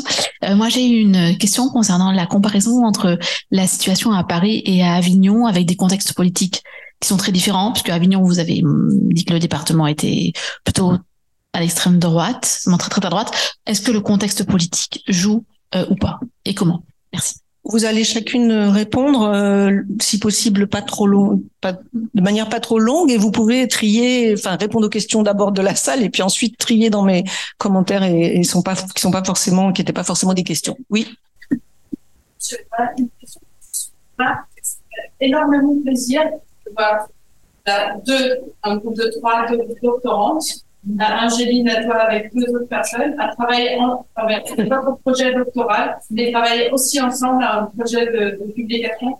Et je pense que c'est un peu la suite de ce groupe qui que voir temps avec l'envie de se voir et se pointer. Ça fait très très plaisir de voir qu'il y, a une suite de cette ambiance. C'est très très bon euh, de voir comment vous travaillez ensemble et de manière très complémentaire avec notamment aussi avec la TG1 euh, euh, euh, et, la, et la force de tout le monde. C'est juste un commentaire comme ça, mais je trouve ça très cool. Merci.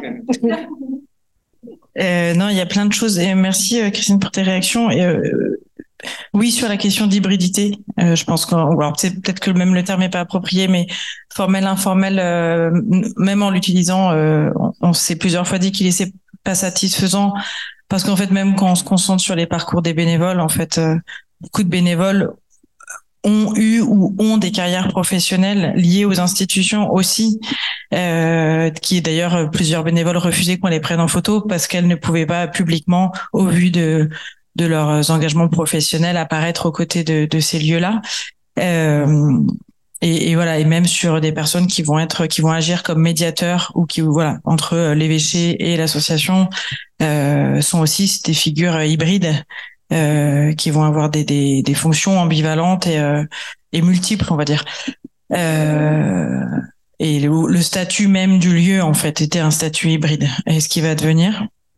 Euh, non, je voulais juste revenir sur euh, la question que tu soulevais sur euh, l'avis des habitants. Sur alors, ça a été très compliqué à travailler. Euh, voilà, on, on, était là euh, à la demande de l'association pour l'association, donc euh, leur parole n'était pas forcément libre à notre égard. Euh, ça, ça restait quand même l'obligation d'avoir un toit. Donc euh, remettre en question ou interroger un schéma de protection est quand même très compliqué. Je pense qu'ils étaient tous euh, dans, dans, ce moment de suspension ou d'entre deux dont Soisic parle aussi. Euh, et, et, en même temps, il y avait, il y a, à mon sens, un peu une injonction contradictoire où d'un côté, euh, j'aime pas le terme, mais tant pis, je le dis, c'est un gros mot. Ils étaient largement infantilisés euh, sur la question de est-ce qu'ils gagnent de l'argent? Ah mais non, pas du tout. Euh, sur euh, leur capacité à s'auto-organiser, euh, non c'est compliqué, etc. Donc, donc, quelque chose qui les mettait aussi et qui les maintient dans une forme d'assistance, oui, perte de leur autonomie et en même temps une obligation à s'engager, euh, comme à l'image de l'obligation qui est faite aux bénévoles de s'engager, voire de se surengager, euh, mais plutôt sur des temps de euh, des, temps de mise en visibilité politique, donc les manifestations, euh, les, euh, les défilés à proximité euh, du conseil départemental, etc. Euh, et moins sur les lieux de vie d'ouverture du lieu. Et sur l'autogestion, euh, ça n'a jamais été mis en débat. Euh, c'est pareil, c'était une forme d'injonction euh, avec aussi une question régulière que nous on a tenté d'aborder dans les ateliers collectifs, mais qui n'était pas évident sur euh, comment une autogestion déguisée pouvait en fait renforcer des rapports de pouvoir et d'autorité entre les habitants eux-mêmes, euh, avec euh, une poignée. Et je pense que c'est aussi à croiser avec la question des classes sociales et avec des critères aussi ethno-raciaux pour le coup, euh, une poignée d'habitants qui sont en capacité de euh, et dans la disponibilité intellectuelle de prendre une part particulière dans l'autogestion du lieu, mais en, en, en position de, de, de petits ou en position d'autorité vis-à-vis des autres et qui sont souvent les francophones qui peuvent aussi interagir avec les bénévoles euh, et qui vont avoir un parcours euh, scolaire euh, et familial euh, peut-être moins fragile et plus structuré que, que d'autres jeunes. Ouais, j'essaie de faire vite. Merci beaucoup. C'est très intéressant les remarques et les questions. Euh, peut-être pour rebondir tout de suite sur ce que disait Evangeline sur les sur la question de l'autogestion, ça me faisait penser à des squats qu'on voit à Paris, qui sont pour le coup des squats de personnes migrantes autogérées. Et c'est là aussi où les personnes deviennent des ressources dans les trajectoires des autres qui arrivent. Euh, Il y a, c'est des acteurs de l'accueil du coup euh, à part entière là. Et par contre l'autogestion, bah, enfin, c'est un peu ce qu'on dit dans le chapitre aussi, c'est que parfois ça se passe très bien, parfois ça se passe pas du tout bien, que il n'y a pas tellement de, de modèle idéal, en tout cas qu'on ait vu sur nos terrains. Euh, Peut-être sur la question de la politique, et je suis d'accord sur informel, formel, c'est pour ça qu'on a essayé de voir aussi des degrés, mais bon, pour l'instant on n'a pas beaucoup plus satisfaisant que ça. Et euh, du coup, sur la question de la politique à Paris et Avignon, alors on s'est pas trop intéressé là sur euh, à la question des institutions locales, enfin de la municipalité, etc. Un petit peu, euh, c'est un peu ambigu, je trouve, à Paris parce que à la fois euh, la mairie a des actions d'accueil, en tout cas de va financer des dispositifs d'accueil, va ouais mettre en place certaines choses pour accueillir ou en tout cas pour aussi héberger certaines personnes, mais par ailleurs bah, participe aussi des dispositifs de la préfecture de région. Enfin après tout ça c'est des jeux de d'acteurs entre administrations quoi. Et euh, et puis Paris c'est une grosse ville donc effectivement il y a aussi des bon il y a aussi des euh, des attaques d'extrême droite sur les campements. On en a vu quand même deux ou trois ces dernières années. La plus récente, c'était des affichages à Stalingrad, donc euh, juste devant le campement, avec du faux sang et des affiches disant migrants dehors, les craqués, on n'en veut pas, etc. Donc bon, il y a quand même un climat aussi de tension un peu euh, pesant autour des campements en tout cas. Les squats sont peut-être un peu moins visibles, donc ça va. Mais voilà, c'est un peu et du coup, euh, j'avoue qu'on on pourrait y réfléchir, euh, à faire un peu des avec des personnes qui travaillent dans d'autres localités, voir le poids de ça, de la question politique dessus. Mais je sais pas si tu veux peut-être compléter. Non, je vais juste parler, je vais sauter sur le sujet suivant, euh, juste sur la question sur les trajectoires euh, classe sociale ethno-raciale, euh, pour dire qu'on n'a pas fait une analyse de trajectoire systématique à partir euh, d'une base de données ou d'enquête où on aurait fait vraiment une comparaison entre ces trajectoires. par contre, je pense qu'il y a deux éléments en fait qui sont importants aussi dans, dans à l'arrivée notamment et par la suite. Ça va être les ressources bien sûr sociales et financières, mais ça il y en a beaucoup dans la littérature déjà, mais qui qui vont permettre aux personnes bah, d'être déjà connectées à l'arrivée et de connaître euh, euh, le passage euh, de dans tel ou tel dispositif, comment accéder à, à tel service euh, et l'antériorité d'un parcours migratoire en Europe où on a déjà appris des codes qu'on va reproduire ensuite euh, dans voilà à, l'arrivée à Paris ou, ou en France. mais je vais laisser Swazig continuer. Donc assez euh, rapidement sur euh, par rapport au déjà merci pour tout pour ces questions et, remarques mais euh, là sur le rapport à la différence dans le lieu où les personnes sont arrivées euh, les personnes le mentionnent plus ou moins mais pas c'est vraiment pas le le racisme de en fait, quand les personnes mentionnent du racisme, c'est la part d'autres migrants et eux-mêmes expriment. Mais ça, c'est assez classique en, dans la littérature aussi. euh, un avis sur euh, la capacité d'intégration d'autres migrants ou d'autres personnes étrangères. Donc, euh, mais c'est surtout qu'eux-mêmes se présentent, par contre, tendent à se présenter comme des personnes euh, travailleuses, ne dépendant pas des aides sociales. Vraiment, il y a toute une présentation de soi très travaillée. Mais sur le rapport à la différence, moi, je pouvais de fait le voir parce que c'est vrai que quand on va dans une ville comme Mont-de-Marsan, c'est assez évident. Euh, mais aussi, voilà. Euh, mais c'est pas venu particulièrement, non. Par contre, pour ce qui est des trajectoires antérieures, et là, par contre, c'est c'est clair que pour moi, c'est quelque chose qui joue, mais qui joue pas, qui est pas le facteur non plus. Euh, il fait partie, ça fait partie de, des, facteurs à prendre en compte. Mais par exemple, pour vous citer l'exemple de Mouna, là, qui, qui était, euh, qui a été mentionné, Mouna, c'est une classe CSP plus, plus, plus au Moyen-Orient. Euh, parfaitement anglophone. Elle est restée un mois à Bordeaux. Elle a elle-même choisi de venir à Bordeaux. C'était un deal entre son, elle et son mari. Lui choisissait la France. Elle a choisi dire, OK, moi, je, dans ce cas-là, on va à Bordeaux. Et ils sont restés un mois. Et assez donc rapidement, ils sont envoyés à, à Pau pour, euh, par le, par l'OFI. Elle a vécu ça comme un traumatisme que je, voilà, je suis pas là, c'est pas du tout une question de jugement, mais c'est, et elle a obtenu le statut très rapidement. Et bah, trois ans après, elle pleure tous les jours. Tous les jours. Et elle ne, et c'est elle qui dit qu'elle est vraiment cette notion de fatigue, de, de n'être incapable de repartir. Et ben ça, elle le vit. Et d'autres, pour le coup, qui ont une, voilà, qui ont un niveau d'éducation, euh, qui ont jamais été à l'école dans leur pays, euh, ce, voilà. Donc, bougent en boulot, ils arrivent à te réserver un billet de train, euh, ils savent ni lire ni écrire, mais alors un billet de train, ils te le font, ils, voilà, ils te le font la démonstration comme ça. Et euh, et donc voilà, c'est un facteur à prendre en considération, mais surtout là pour le coup dans le déclassement social et dans le ressenti du des personnes. Voilà. Et pour le contexte politique, pour le contexte local, très important, très important parce que ça, pour le coup, et notamment dans les jeux d'échelle, euh, par les par les politiques mises en place, euh, c'est très très important.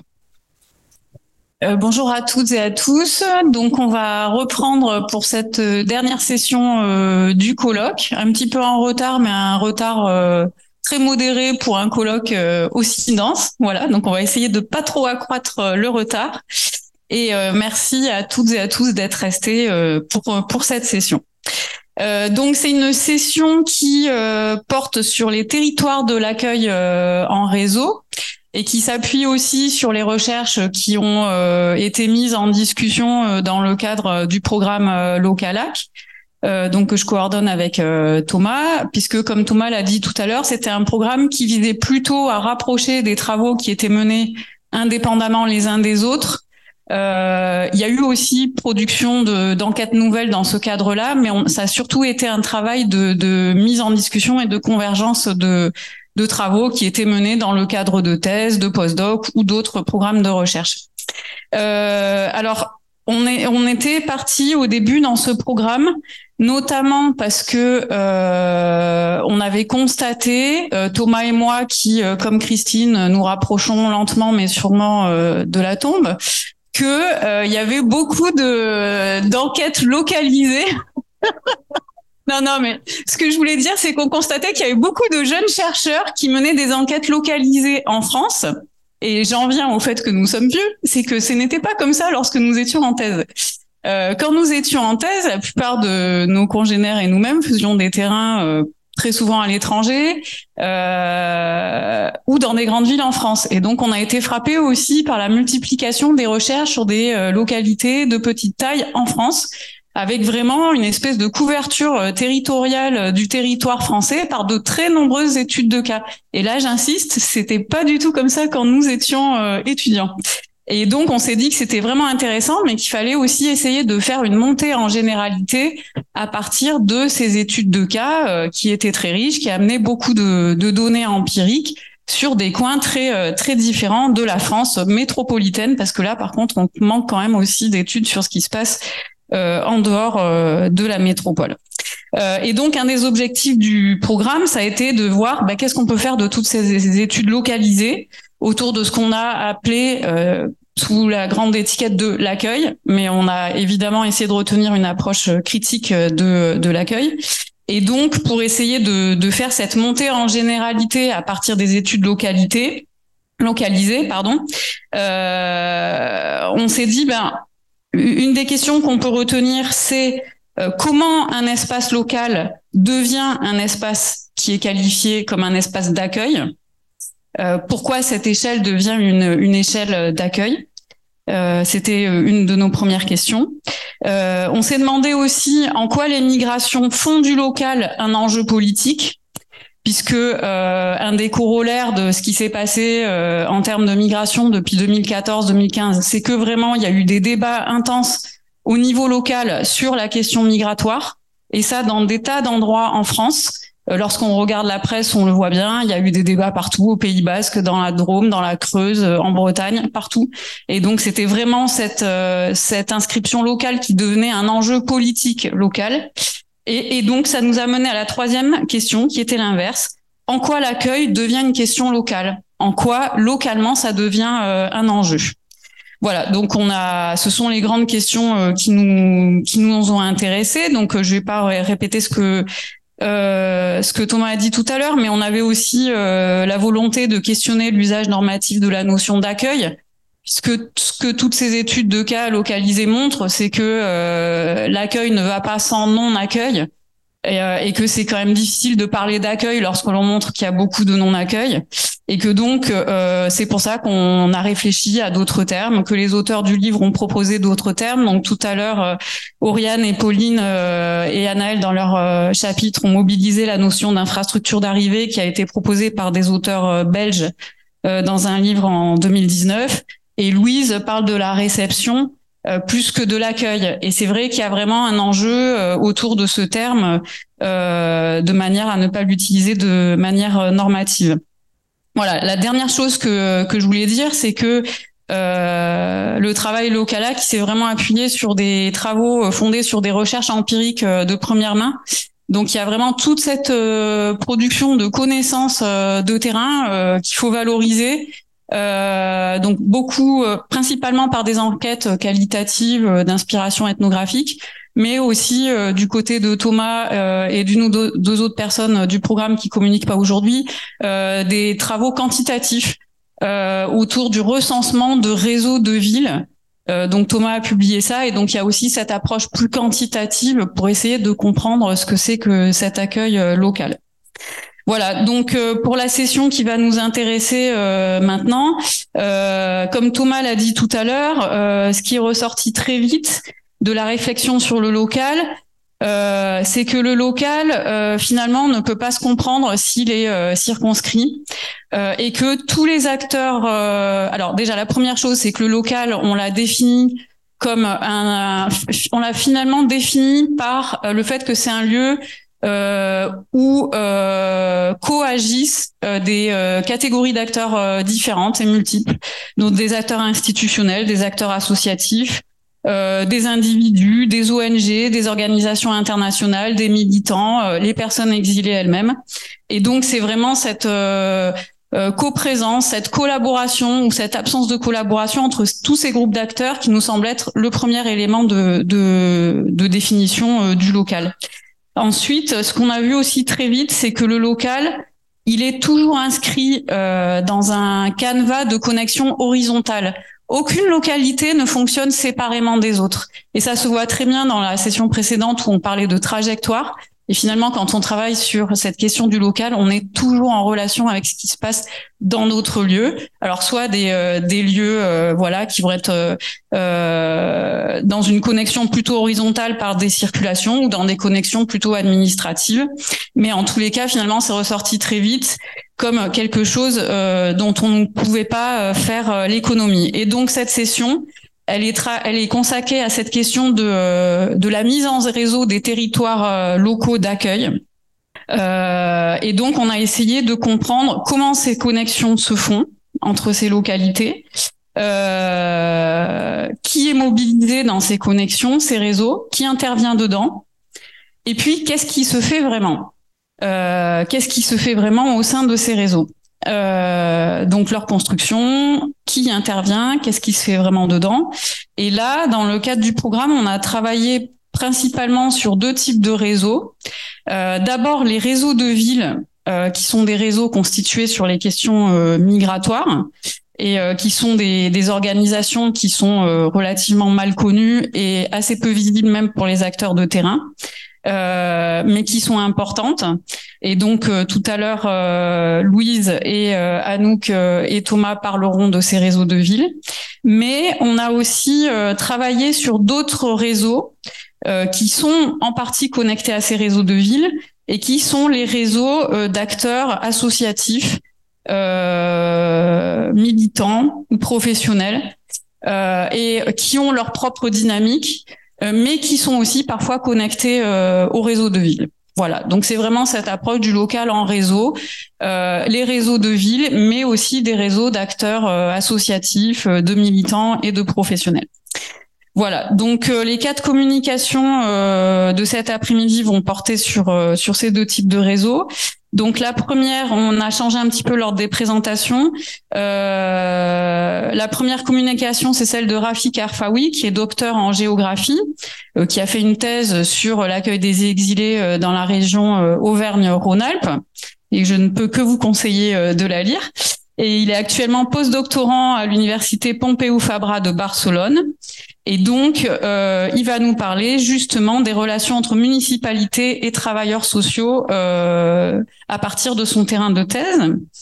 Ensuite, Aude Claire Fourreau, qui est professeure en sciences politiques euh, à Vancouver à l'université Simon Fraser, euh, va présenter euh, le chapitre donc qu'elle a rédigé avec Rafik Arfaoui, Soazic Dolé, Anouk Flamand et Christine Lelévrier euh, et qui donc euh, porte plutôt sur les trajectoires d'engagement et les réseaux de, bénévoles. Euh, ensuite, Louise Humbert, qui est docteur en sciences politiques, euh, est actuellement postdoctorante à l'université de Neuchâtel euh, et qui a travaillé sur euh, la place de Barcelone dans les réseaux euh, de villes euh, sur les migrations, va donc présenter une communication sur la construction de l'action publique locale à Barcelone à destination des personnes exilées. Et puis Anouk Flamand, qui est maîtresse de conférence à l'université Paris Lumière, euh, va présenter un papier rédigé avec Thomas Lacroix euh, sur l'Envita, donc l'association nationale des villes et territoires accueillants. Voilà, donc euh, je vous laisse la parole. Ah oui, alors tout à l'heure, Thomas a oublié de dire, et j'ai oublié aussi, que une partie des chapitres du livre sont disponibles en ligne sur le site du programme Localac, que vous trouverez en allant sur le site de l'Institut Convergence Migration. Voilà, donc c'est des sous forme de working papers euh, et ça permet de. Alors ils sont pas encore tous euh, accessibles, mais Thomas travaille à leur mise en ligne et donc ça permet d'avoir une, une connaissance de ces chapitres euh, sous une version, une première version avant que le livre soit paru. Voilà. Donc merci et je passe la parole à Rafik. Très bien. Donc euh, je je remercie Bénédicte pour pour cette introduction et je, et je la remercie aussi ainsi que Thomas de euh, de m'avoir euh, permis de, de, de participer à, à ce bel euh, à ce beau projet d'ouvrage collectif, mais aussi de faire partie du projet Localac parce que c'est vrai que ça m'a aussi permis de, de réfléchir avec d'autres personnes sur ces questions au moment où j'étais en train de, de, rédiger aussi ma thèse. donc merci aux organisatrices de ce colloque. Donc vous verrez qu'il y a beaucoup de choses euh, donc qui ont été dites déjà durant ces deux journées. Merci aussi aux courageuses et aux courageux qui, qui sont restés jusqu'à cette heure. Euh, et donc beaucoup de choses qui euh, que je vais dire vont probablement faire écho à ce qui a été déjà dit. Donc ce travail se base sur ma thèse de doctorat en géographie, donc qui porte euh, euh qui a porté sur l'accueil des demandeurs d'asile euh, dans les espaces ruraux et les petites villes de la région Auvergne-Rhône-Alpes. Mais je vais vous parler plus précisément sur la relation des travailleurs sociaux aux élus locaux. Euh, donc, euh, avant de, euh, vous parler de ces relations, j'aimerais bien peut-être rappeler, mais un peu rapidement, parce qu'il y a beaucoup de choses aussi qui ont été dites, euh, les cadres théoriques et politiques en fait de euh, cette réflexion aussi, ainsi que que de mes terrains et de et de ce choix qui a été fait. Donc, euh, depuis plusieurs années déjà, on observe euh, un tournant local euh, des migrations internationales. Ça, c'est des choses que je pense un grand nombre d'entre vous connaissent déjà.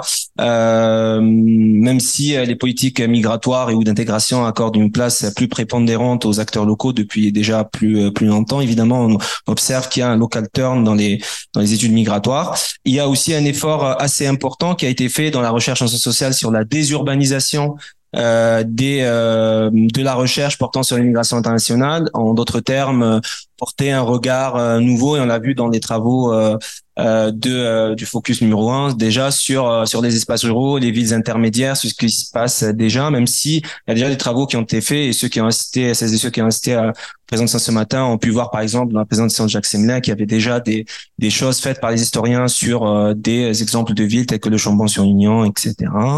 Et puis cet effort de, de de désurbanisation, on va dire, dans les études en sciences sociales, il s'inscrit aussi dans un rôle euh, accru joué par les espaces ruraux, euh, c'est-à-dire dans un contexte euh, euh, où les espaces ruraux et périurbains jouent un rôle de plus en plus important dans l'hébergement des demandeurs d'asile.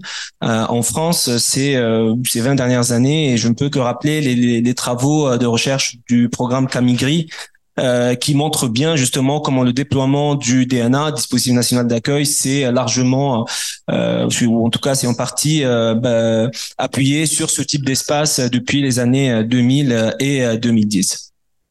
Euh, très rapidement, le le contexte, ah, pardon, le, le contexte euh, donc politique et puis juridique un peu de euh, de ce qui fait que les personnes évidemment arrivent dans ces espaces-là, euh, c'est qu'il y a un manque crucial d'hébergement et donc il y a eu donc cette cette un peu cette borne chronologique qu'on rappelle assez souvent 2015 où il y a eu des places d'hébergement qui ont été ouvertes dans d'autres espaces. Je rappelle juste que la politique de dispersion elle n'est pas nouvelle, elle, remonte déjà aux années 70, on remonte à l'institutionnalisation en fait de de l'accueil des demandeurs d'asile, mais aussi qu'il y a euh, de plus en plus de, de lois justement qui s'inscrivent euh, dans cette ligne-là pour essayer de répartir euh, l'accueil des, des personnes en dehors des grandes villes. Et donc c'est dans ce contexte précis, avec évidemment des associations qui se chargent un peu de la captation de logements hors des grandes villes, qu'il y a un rôle accru joué par les acteurs locaux. Alors, les quatre, euh, c'est euh, ce, dans ce contexte-là, euh, les comme vous pouvez voir dans ce schéma, donc les acteurs euh, locaux, donc la première phase, c'est assez schématique évidemment, c'est juste pour rappeler euh, que les acteurs euh, locaux, ben, en fait, ils se coordonnent à des temps différents. Le premier temps, c'est la création de la structure d'hébergement. Vous voyez des lignes continues, donc c'est relations directes ou des relations indirectes, certaines diront formelles et informelles.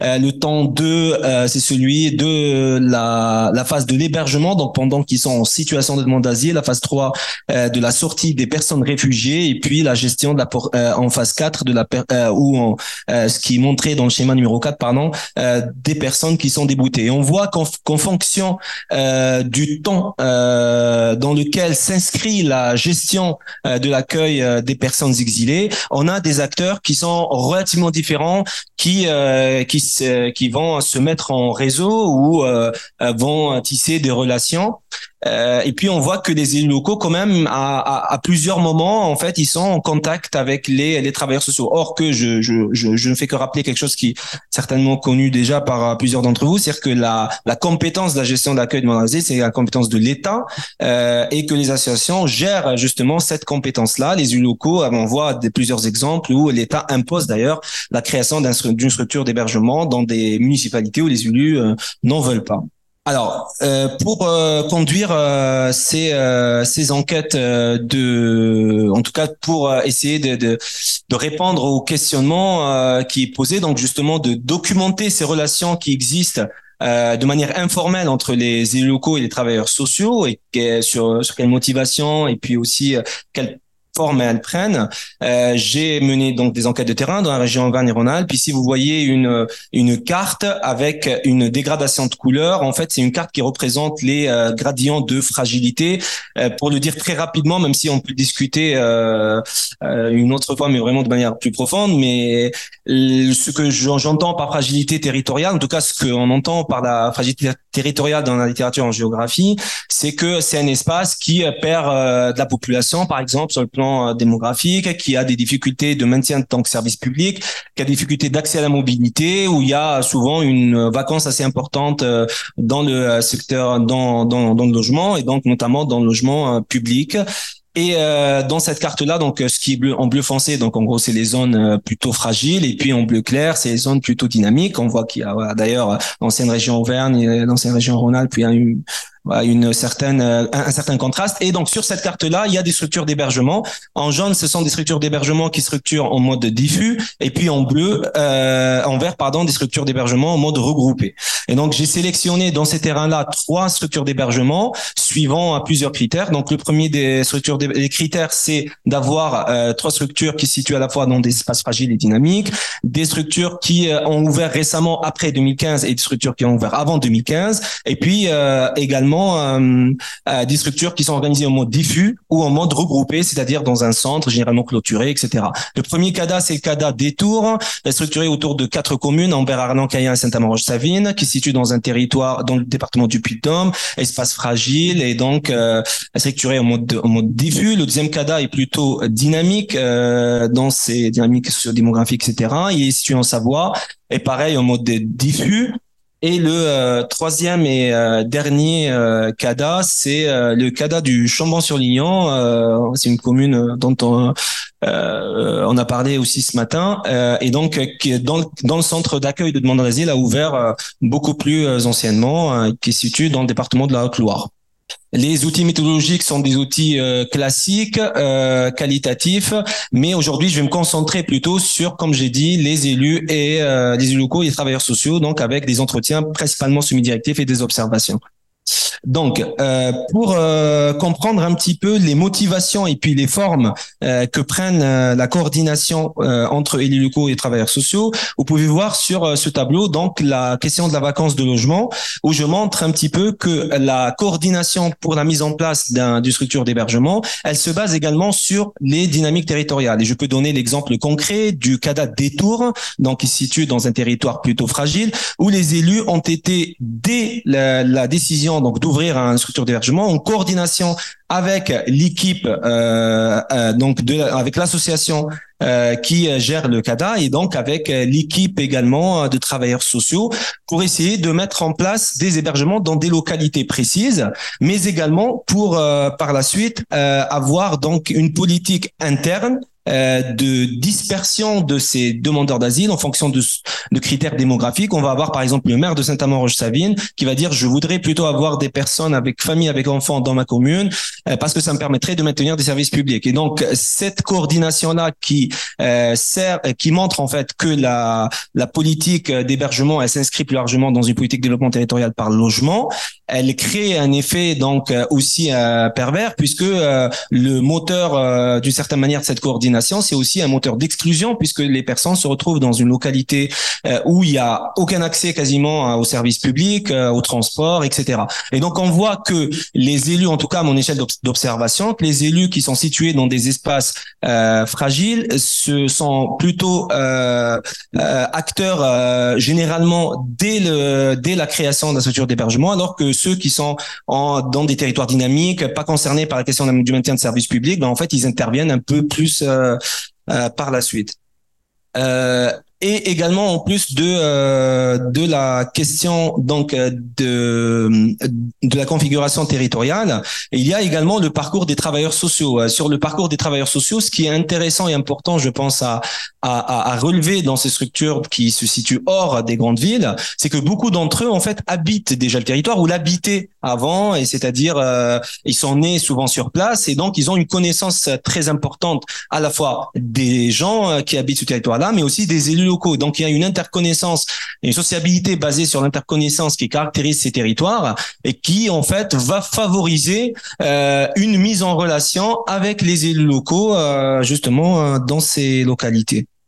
Alors, cette mise en relation, elle prend plusieurs formes, mais je vais parler de deux formes principales seulement on peut voir que, euh, par exemple, les euh, travailleurs sociaux vont se mettre en relation avec les élus locaux pour essayer de faciliter euh, l'accueil au sens large, hébergement, mais aussi accès à certaines ressources durant la phase d'hébergement, mais aussi à la sortie avec les élus locaux de manière très informelle. Ici, vous avez une structure qui a été créée qui s'appelle la résidence élégante, qui se trouve à Ambert et qui a été créée en fait par un collectif de résidents, hein, d'habitants de, de, du territoire, souvent d'ailleurs, c'est des gens qui ont habité dans des grandes villes, etc. Bon, ici, ce n'est pas le sujet, mais on trouve qu'il y a une perméabilité euh, du travail social et de l'engagement associatif. Et donc, on voit que, par exemple, les travailleurs sociaux, ils ont été en coordination également avec les habitants, mais en mettant aussi euh, euh, au courant des élus locaux qui, d'une certaine manière, favorisent ou en tout cas acceptent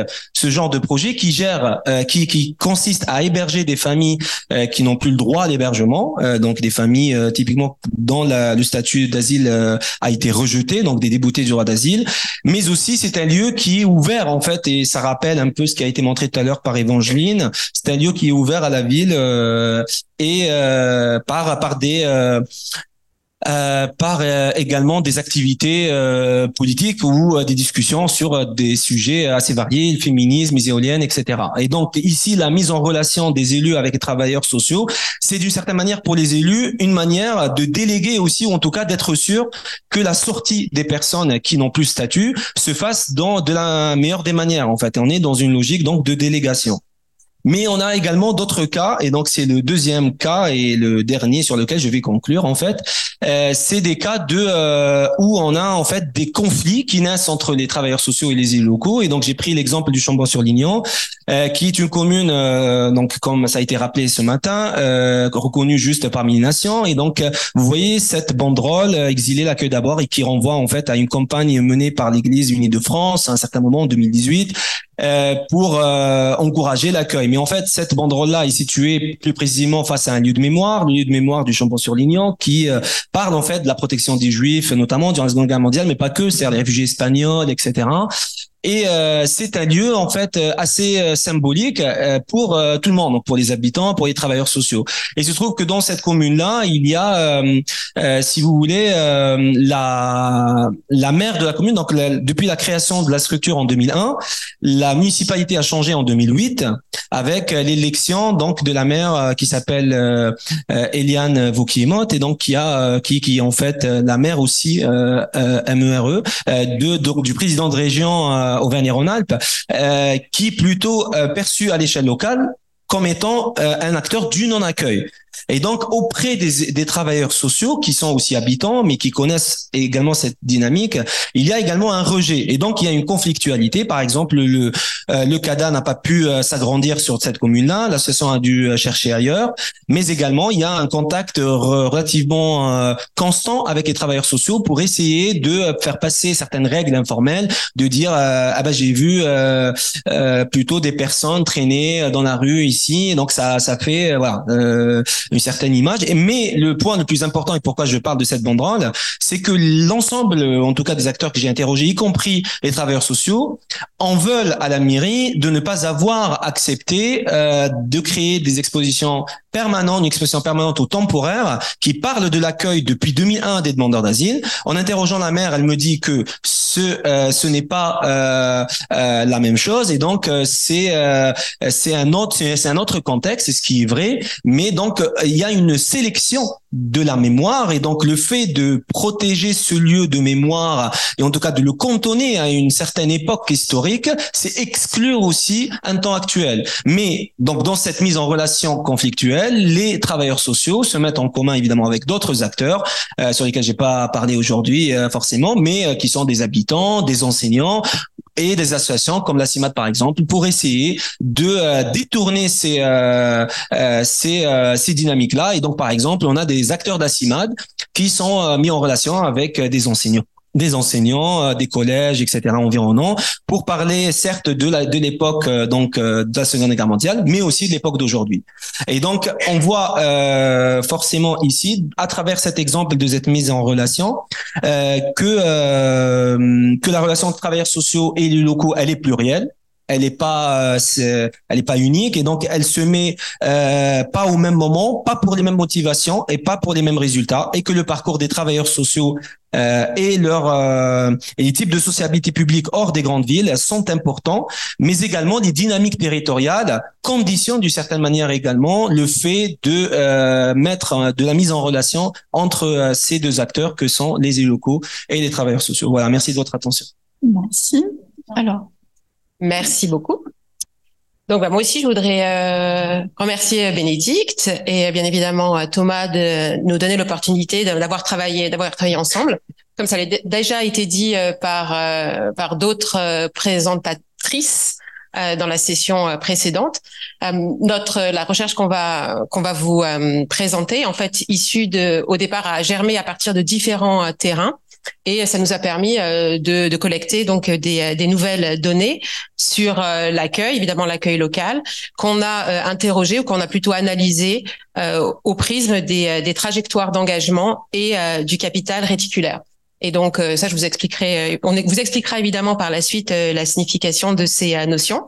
Et euh, ce qui est formidable, c'est que tous les co-auteurs euh, sont présents euh, ici aujourd'hui. Donc Rafik vient de parler, Anouk est là, vous avez entendu Swazik et Christine plus tôt. Donc toute l'équipe est, est au complet. Donc en termes de, évidemment, comme tu l'as rappelé, Bénédicte, les, les pratiques euh, en France euh, par rapport euh, aux migrants, aux exilés sont plutôt marqués finalement par le non-accueil, mais quand même malgré tout, il y a certaines pratiques collectives d'accueil qu'on a pu observer évidemment à l'échelle à l'échelle locale et renouveler finalement montrer des formes peut-être renouvelées de, de certaines formes de militantisme de la de la solidarité.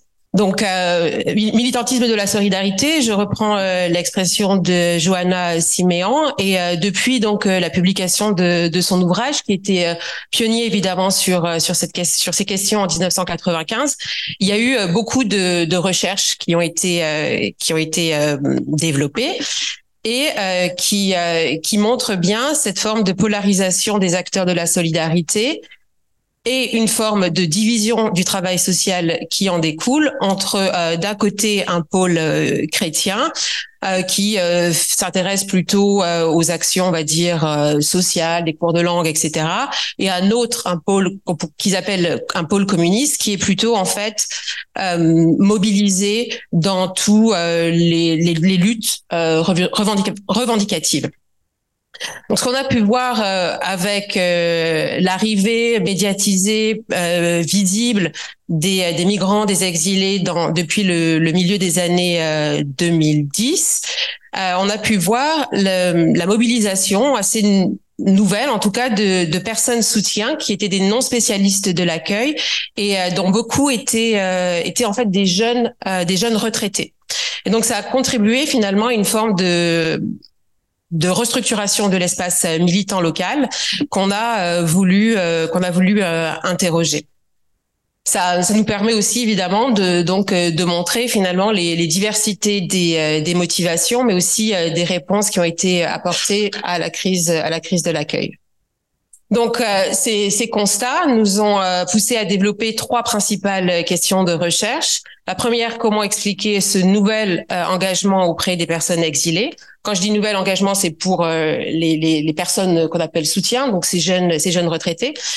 Euh, comment ces personnes soutien se, euh, se mobilisent-elles, se sont mobilisées, et de quelle manière leur mobilisation euh, façonne les contours de l'accueil? Donc, pour répondre à ces, à ces questions, nous sommes partis finalement de l'analyse des trajectoires individuelles d'engagement et euh, nous les avons croisés avec euh, l'analyse des euh, réseaux et de la de l'action collective. Donc parmi les, les, recherches qui portent sur sur l'action collective, eh bien qu'est-ce que qu'est-ce que ces recherches mettent de l'avant? Eh bien elles mettent en fait de l'avant la pluralité des des trajectoires et la multipositionnalité des des acteurs. Toujours dans ce dans ce champ en fait de d'études, les réseaux par rapport à l'action collective peut être peut être vu soit comme un, un facteur qui qui pousse, enfin qui explique la mobilisation, mais ils peuvent être aussi vus comme des produits de la mobilisation. Ils peuvent être vus comme les deux comme à la fois étant des facteurs, mais aussi euh, des produits. Et nous, dans le dans le texte, c'est cette approche-là qu'on euh, cette approche-là qu'on privilégie. Donc à la fois euh, facteur et produit. Quand on, on s'intéresse aussi à cette à cette littérature sur sur la question des des ressources, on voit que les ressources sont comprises généralement comme des formes de capital social. Donc elles sont à la fois produites par et issues de structures euh, sociales, mais elles sont aussi mobilisées par euh, des actions euh, par des actions délibérées.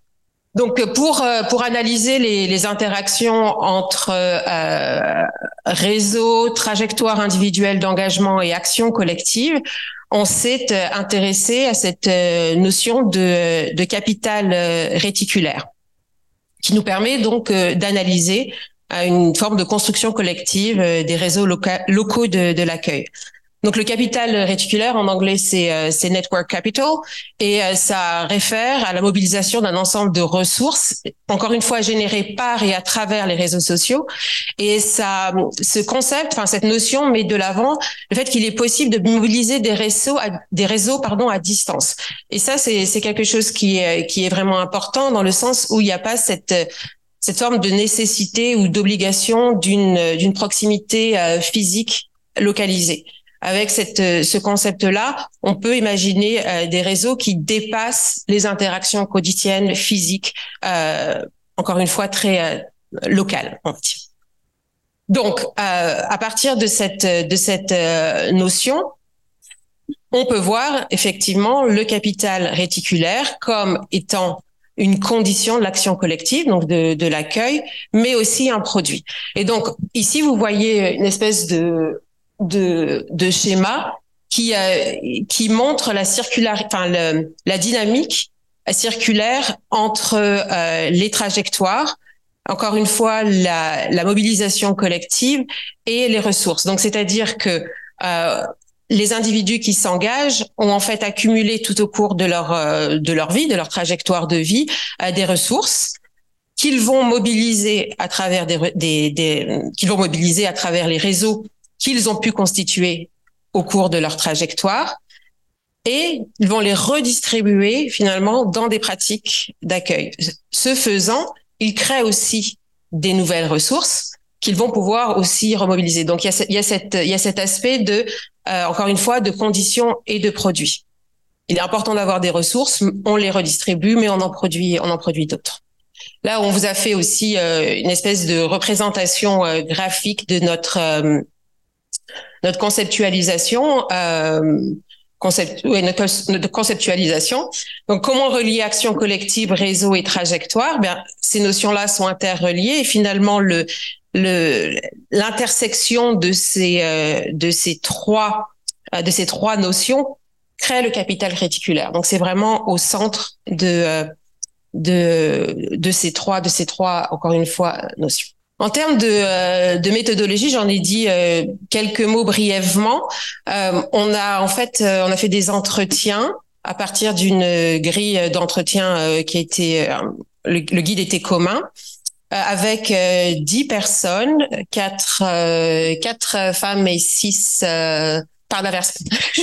je veux dire quatre quatre hommes et six femmes, dont quatre couples. Et en fait, soit on a rencontré ces personnes euh, on a souvent re-rencontré en fait ces personnes à partir de nos propres terrains individuels. Donc, on est parti de nos recherches individuelles, on a mis en commun et puis ça fait cette recherche collective. Je pense que c'était aussi un petit peu la, la démarche qui a été présentée euh, plus tôt et donc c'est vraiment ça qui a été chouette effectivement dans le dans le cadre du projet euh, Localac.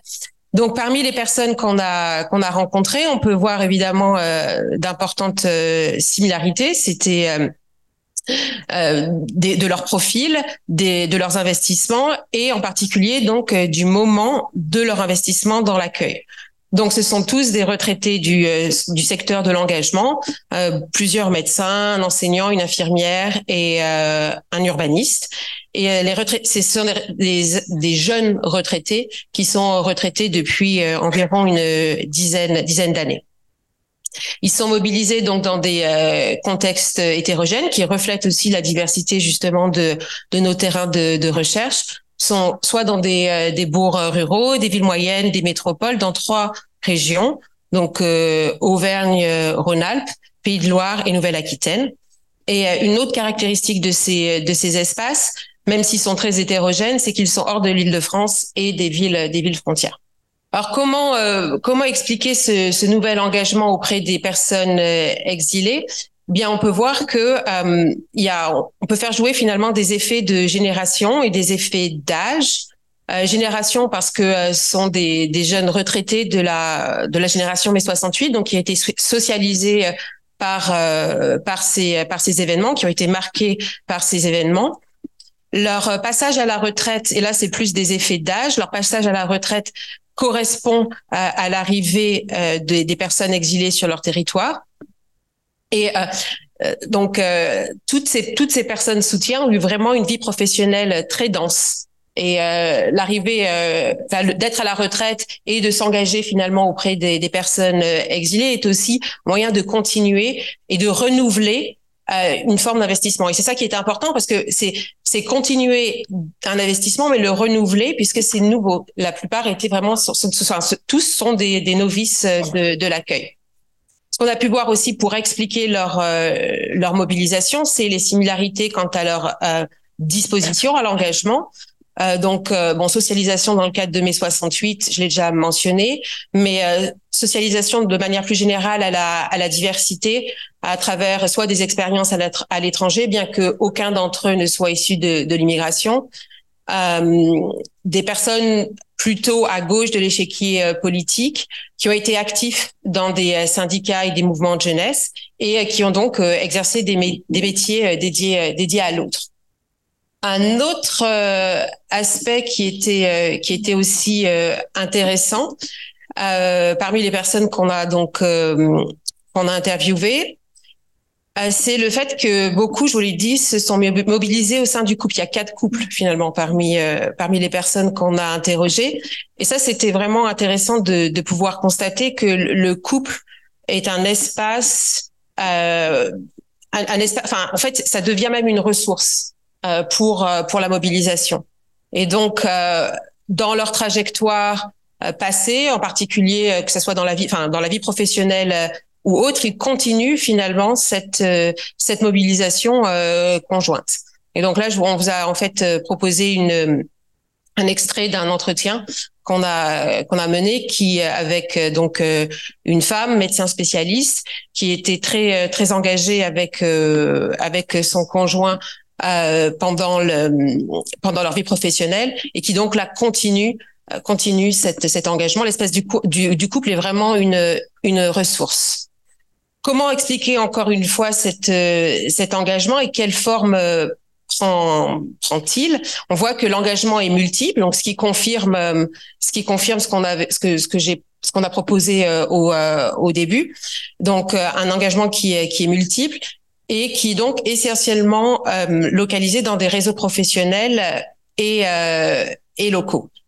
Donc, euh, certaines personnes vraiment mobilisent les, les réseaux qui ont été euh, qui ont été construits euh, pendant leur carrière. Ils réinvestissent finalement leurs leurs compétences, leurs leurs ressources et euh, une autre caractéristique qu'on a pu qu'on a pu voir parmi euh, parmi les profils encore de, de, ces gens qui peuvent qui peut expliquer leur leur engagement, c'est le fait que n'ont pas suivi des des parcours euh, relativement linéaires et que même dans leur profession, en particulier pour les médecins, ils étaient entre guillemets un peu euh, à à l'écart, on va dire. Enfin, ils avaient des des profils un peu un peu un peu spécifiques.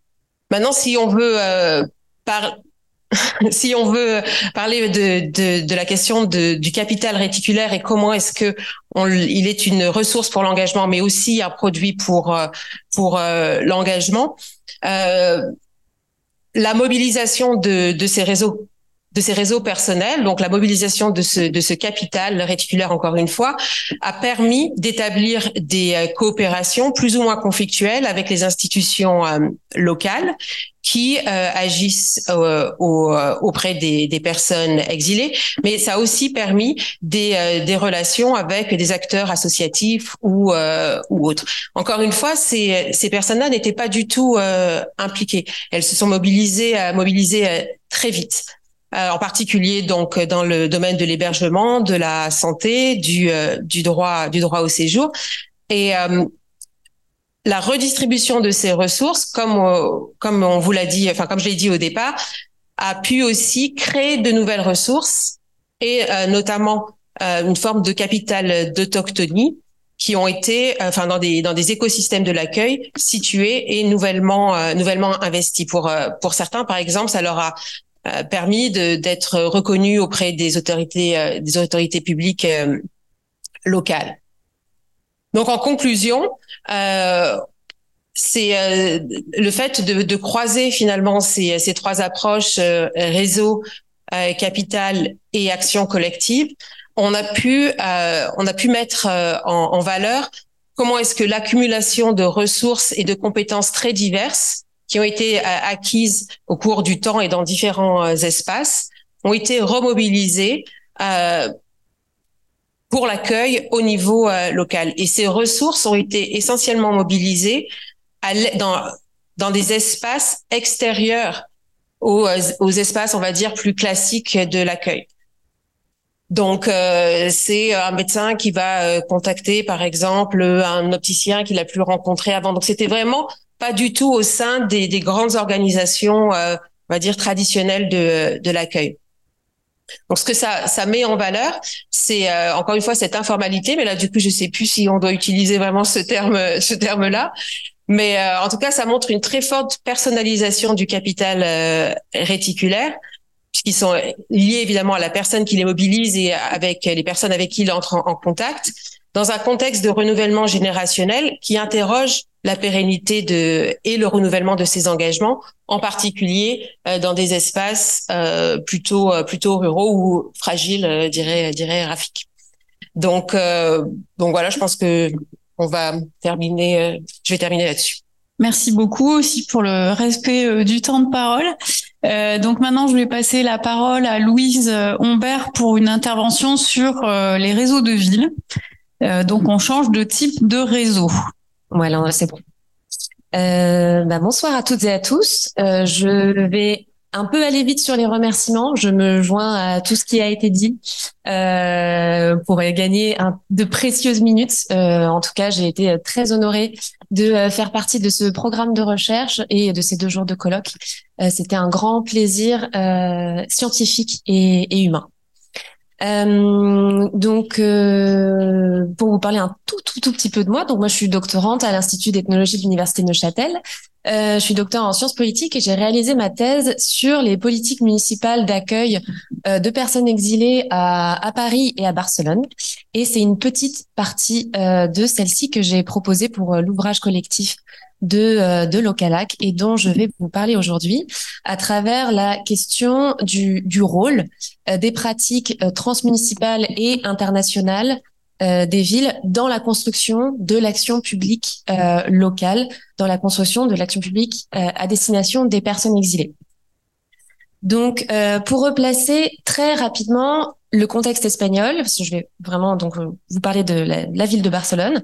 Euh, en 2015, euh, quelques mois après l'arrivée de Ada Colau à la tête de la de la mairie, euh, on nomme l'Ajuntament en, en, en, catalan. Euh, donc on est en plein pendant l'été euh, de ce qui a été appelé par ailleurs donc la crise migratoire, la crise des réfugiés, etc. Donc, on a déjà parlé. Et à ce moment-là, on a la ville qui s'autodéclare ville refuge. Euh, prenant alors quelque peu le contre-pied euh, du euh, gouvernement central espagnol. Et très vite, on a la maire au même moment qui appelle à la formation d'un réseau espagnol de villes-refuges ou qui va à la rencontre de maires de grandes capitales ou de grandes métropoles européennes, souvent italiennes, grecques, etc., qui s'étaient également déclarées autoproclamées villes-refuges.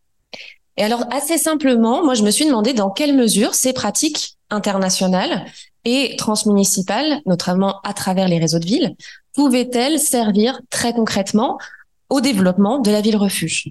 Euh, parce que dans un contexte de rareté des ressources, hein, en effet, euh, budgétaire, cognitive, législative, etc., euh, en quoi l'international et les relations entre villes peuvent-elles être utiles aux municipalités pour gouverner cet enjeu? Donc, dans un premier temps, euh, j'ai choisi d'étudier donc ces pratiques de solidarité interurbaine mises en œuvre dans le cadre du plan municipal qui s'appelle Barcelona Ciutat Refugi, euh, qui a été donc développé par la ville et mis en place en 2015, Barcelone ville refuge, hein, littéralement en catalan, euh, pour mettre en œuvre donc la politique locale euh, d'accueil des, des, personnes exilées. Euh, et on verra, je spoil déjà un petit peu, que en fait ce, ces pratiques ont surtout servi à développer une diplomatie des villes refuges. Puis, dans un second temps, je vous parlerai plus spécifiquement euh, des réseaux de villes refuges, des réseaux de villes accueillantes, de villes solidaires qui se sont multipliés depuis 2015 euh, et au sein desquels Barcelone s'est investi, toujours donc en me demandant ce que cette euh, pratique internationale transmunicipale spécifique, quel rôle ces structures, elles ont pu jouer dans la construction de l'action publique locale à destination de l'accueil des personnes exilées. donc, euh, à nouveau pour replacer un petit peu le, contexte espagnol, euh, à l'instar des villes françaises, les municipalités espagnoles sont relativement dépourvues de compétences directes euh, dans le champ de l'asile et de l'immigration. Donc promouvoir une réception des personnes migrantes dans la ville et par la ville, ça ne va pas du tout de soi.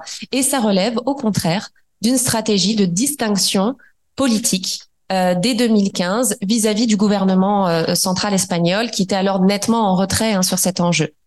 Euh, c'est aussi une stratégie de distinction politique vis-à-vis d'autres municipalités euh, et aussi qui s'inscrit dans une dynamique de politique internationale plus large et plus ancienne euh, Barcelone ayant été membre fondateur de Eurocities en 1986 ou euh, abritant euh, actuellement toujours le siège du réseau des cités des gouvernements locaux unis, le CGLU, depuis 2005. Donc, face à la question de la réception des personnes exilées, l'enjeu pour des villes refuges comme Barcelone, c'est certes d'accéder déjà à des financements, par exemple à des financements européens pour mettre en œuvre sa propre politique d'accueil municipal, mais aussi et peut-être surtout d'être reconnu comme un acteur politique à part entière de ce champ. Donc, dans une perspective régionale, il y a l'objectif pour la ville euh, également de marquer sa spécificité euh, par rapport à la capitale madrilène. Et pour ce faire, on observe que la capitale catalane a développé euh, une, stratégie diplomatique spécifique pour imposer sa définition de l'accueil, promouvoir son modèle de réception et se faire ainsi reconnaître, euh, je cite comme une figure, je cite ses propres mots, hein, comme une figure pionnière euh, dans, dans ce domaine. Donc cette stratégie de, de, distinction, de reconnaissance, elle se développe selon deux axes. Le premier, c'est le fait de d'occuper véritablement euh, le devant de la scène internationale, d'être extrêmement présente. Le deuxième, c'est de diffuser largement et d'essayer d'imposer ces règles du jeu de l'accueil. Donc, selon le premier axe, on voit que dès 2015 et la très médiatique crise des réfugiés, euh, la ville va vraiment multiplier ses interventions. Donc, elle va faire des rédactions de manifestes euh, avec d'autres maires de grandes métropoles européennes. Elle va participer à des rapports d'organismes internationaux comme ceux de l'OCDE. Ou encore, elle va euh, être présente, euh, faire différents discours devant des institutions internationales comme l'ONU, des institutions européennes comme le Conseil de l'Europe, ou même auprès du Vatican. Euh, en parallèle, selon le deuxième axe, euh, elle donc multiplie les occasions de transmettre ses savoirs et son modèle d'accueil. Euh, la ville a par exemple développé un programme qui s'appelle le programme Nausicaa, qui a destination des demandeurs d'asile qui sont exclus du programme national d'accueil pour X raisons que je n'ai pas du tout le temps de développer. mais c'est un programme qui en effet, pour le coup, vraiment pionnier, très original et vraiment développé par la ville en partenariat avec les associations. Et elle a essaimé ce modèle dans différentes municipalités, euh, vraiment très très proches, hein, comme El Prat et Sabadell, ou même plus lointaines comme euh, Valence ou Saragosse. Euh, aux côtés de d'autres villes en parallèle, elle a également tenté de mettre en place un programme qu'elle a appelé City to City et qui prévoyait d'organiser la relocalisation direct de demandeurs d'asile et de personnes réfugiées de ville à ville sans passer par l'État. Euh, et ce programme, qui quand même nécessitait l'aval du gouvernement euh, central, a évidemment été refusé par le gouvernement de, Mariano Rajoy. Et, euh, en fait, les, travailleurs de la ville, les employés que j'ai pu rencontrer, m'ont immédiatement dit que ce programme avait fondamentalement dès le départ une visée plus symbolique et plus politique qu'autre chose. Et il servait surtout en fait à renforcer le plaidoyer politique de ces villes refuges euh, en publicisant la solidarité qui existait entre elles euh, au niveau européen et en créant un cadre pour de nouvelles réclamations. Donc Barcelone a ainsi euh, investi la scène européenne et internationale pour visibiliser euh, sa politique, faire entendre sa voix et faire reconnaître donc l'existence d'un gouvernement urbain de l'Asie et de l'immigration par des pairs et par des instances internationales qui, de fait, en les écoutant, en les recevant, euh, soutiennent et cautionnent à minima leur initiative, leur donnent de la valeur et reconnaissent leur expérience. Euh, et voilà, mais donc plus qu'un rôle dans la structuration euh, de, de la politique d'accueil locale, ces pratiques d'échange ont vraiment surtout permis à la ville euh, d'imposer sa vision de l'accueil, d'essayer de lui donner une, une patte de ce que pourrait être l'accueil municipal. Donc, dans un second temps, plus spécifiquement sur euh, le cas particulier d'interaction euh, de solidarité transmunicipale que représentent les, les réseaux de villes, euh, donc je me suis demandé quel, euh, quel rôle donc pouvaient avoir ces structures et plus spécifiquement quel était l'investissement de Barcelone euh, dans, dans ces réseaux, dans ces réseaux-là, pardon. Euh, notamment en, en, en, partant de l'idée que ces villes, comme les réseaux eux-mêmes, avaient dans, dans leur communication, dans, dans, dans les raisons, dans leur raison d'être, euh, annoncer une meilleure diffusion des pratiques d'accueil entre elles euh, et du coup un fort levier d'apprentissage et une, une amélioration euh, réelle de, de l'accueil des personnes exilées sur, sur le terrain donc des effets sur le terrain en termes d'action publique locale. Et ma question était simple, c'était du coup, qu'en est-il? Et les résultats de mon enquête, euh, à nouveau, il y a deux principaux résultats. Tout d'abord, on note une prédominance des réseaux dits militants dans les adhésions euh, de la ville. Et en parallèle, on note un certain euh, glissement de l'annonce d'une certaine diffusion, je cite, de bonnes pratiques d'accueil vers véritablement une prédominance de la fonction du rôle de plaidoyer politique euh, joué par euh, par ces instances-là, en tout cas dans, dans le cas de Barcelone. Euh, à l'échelle de, de l'Espagne, à l'échelle vraiment nationale, euh, donc l'Ajuntament de Barcelone lance le réseau des Ciudades Refugio en 2015 lors de l'annonce de son projet de, de ville refuge. Un an plus tard, on a à peu près 55 villes espagnoles qui se sont euh, euh autoproclamées ville accueillante, ville refuge et qui souhaitent rejoindre le, le réseau. Donc ce réseau correspond à, ce qu'on appelle un modèle de, militantisme interurbain, de réseau contestataire pour reprendre l'expression de Thomas Lacroix, parce qu'il porte des revendications politiques et euh, assez, fortes et d'importantes critiques euh, face au gouvernement euh, central, mais aussi euh, face aux institutions européennes. Et donc, les villes du réseau réclamaient de la part du gouvernement central soit un changement de, pratique un radical vers euh, un accueil plus humaniste et plus solidaire, soit un transfert de compétences et de ressources, notamment financières, euh, directement euh, vers euh, vers l'échelle locale, vers les villes, pour qu'elles puissent diriger elles-mêmes euh, le, leur politique municipale d'accueil comme elles l'entendaient. Voilà. Et la ville donc de Barcelone a initié ce réseau, ce qui prouve aussi, ce qui marque beaucoup son volontarisme de se positionner sur sur cette scène et sur ce, ce, ce sujet.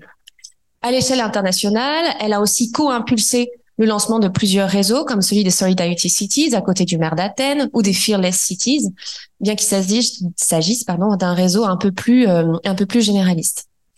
Euh, donc, quels effets ont pu avoir ces différents réseaux et notamment ces réseaux fortement contestataires et spécialisés euh, sur les enjeux euh, d'accueil? Tout d'abord, ça a été donc des outils de publicisation, hein, de mise en avant des pratiques de la ville, puis, c'est finalement un, un, rôle important euh, de, de, de, ces structures dans la construction de l'image publique de la ville et dans la construction de son plaidoyer, et notamment dans la construction d'une image très militante. Euh, et du coup, quid de l'action publique vraiment, euh, vraiment locale? Eh ben, les résultats de mon enquête sont finalement euh, assez peu concluants. En fait, lors de mes différents de mes différents temps euh, à Barcelone, rares ont été les représentants de l'Ajuntament à mentionner déjà, déjà spontanément les réseaux de villes et à pouvoir même répondre à mes questions sur le sujet. Et les différents responsables de la mise en œuvre du plan Barcelona Ciutat de Réfugiés que j'avais pu rencontrer avaient déclaré n'avoir littéralement, je cite, aucune connaissance à ce sujet. Et certains employés qui avaient pour le coup directement travaillé avec les réseaux de villes dans le cadre de ce plan d'accueil avaient finalement qualifié ces initiatives, je cite, d'actions politiques symboliques, fortement ancrées dans des contextes médiatiques et partisans.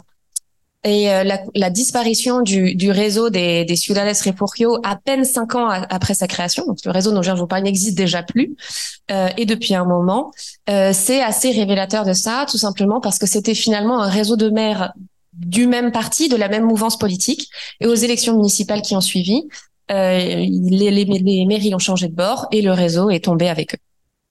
Voilà. Euh, donc euh, en conclusion euh, extrêmement rapide, je dirais surtout que donc la ville a la, la, Barcelone a visé sur misé sur les réseaux de villes pour promouvoir vraiment une vision city to city de la, de la gouvernance de l'asile et essayer de s'imposer comme pionnière, comme leader pour construire véritablement une image militante. Euh, très proche aussi des grassroots movements de la société civile dont venait Ada Colau. Euh, et elle a construit du coup sa politique de réception des personnes exilées comme un outil de revendication politique néo-municipaliste. Donc ça s'inscrit dans un dans un contexte politique qui est beaucoup plus large en fait euh, de de la ville, euh, qui réclamait davantage d'autonomie de manière générale et spécifiquement pour gouverner euh, pour gouverner cet enjeu.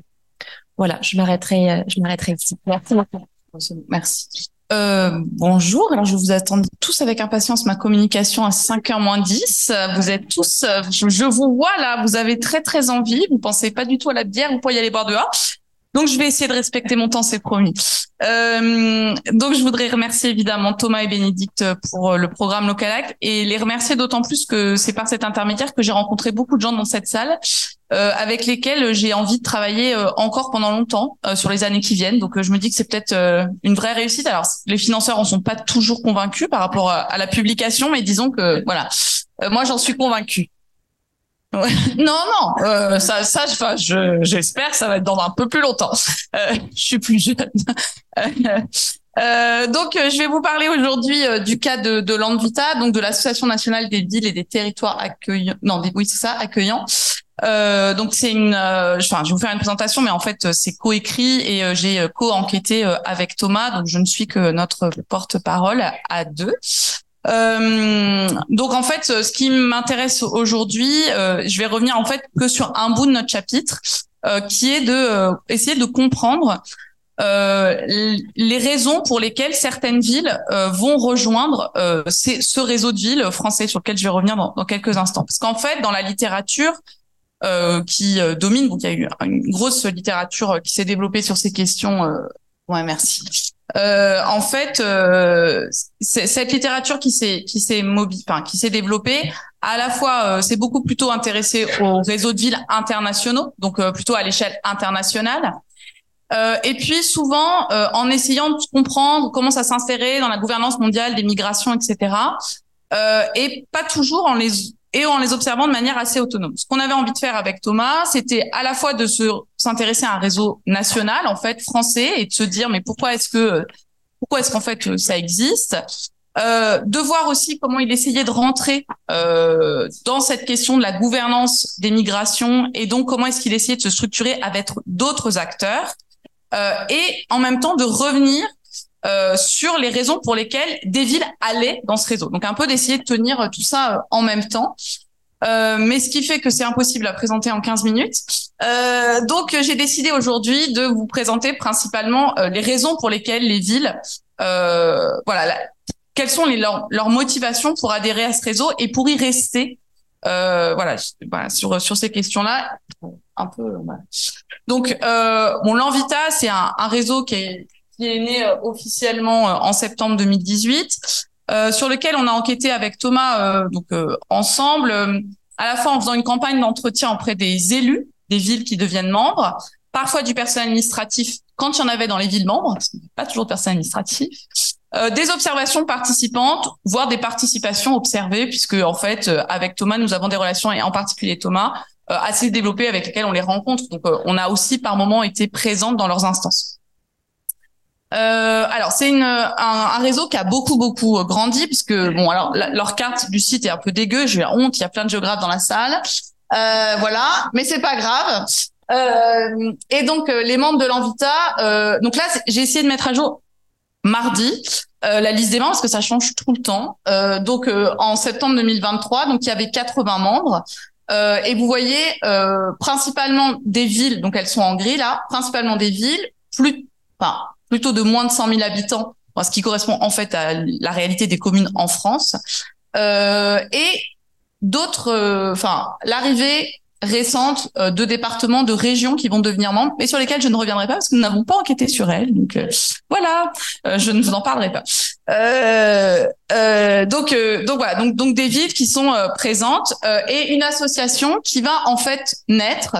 alors dans un dans un contexte alors pardon, juste pour terminer, c'est une association qui a quand même une structuration donc vraiment associative. Donc il y a un, conseil d'administration présidé par la maire de Strasbourg actuelle et par l'ancien maire de Grande-Sainte, qui est Damien Carême, qui est une figure importante du réseau, euh, et qui a quand même une équipe administrative, et ça c'est important, c'est-à-dire qu'il y a quand même deux coordinatrices qui sont présentes maintenant depuis un moment, et euh, avec des chargés de mission qui sont aussi présents. Donc euh, c'est devenu un réseau important, même en interne, parce que parfois il y a des structurations qui ne se font que sur du bénévolat de membres, et ça s'étiole, et là il y a une, une volonté de, construction administrative.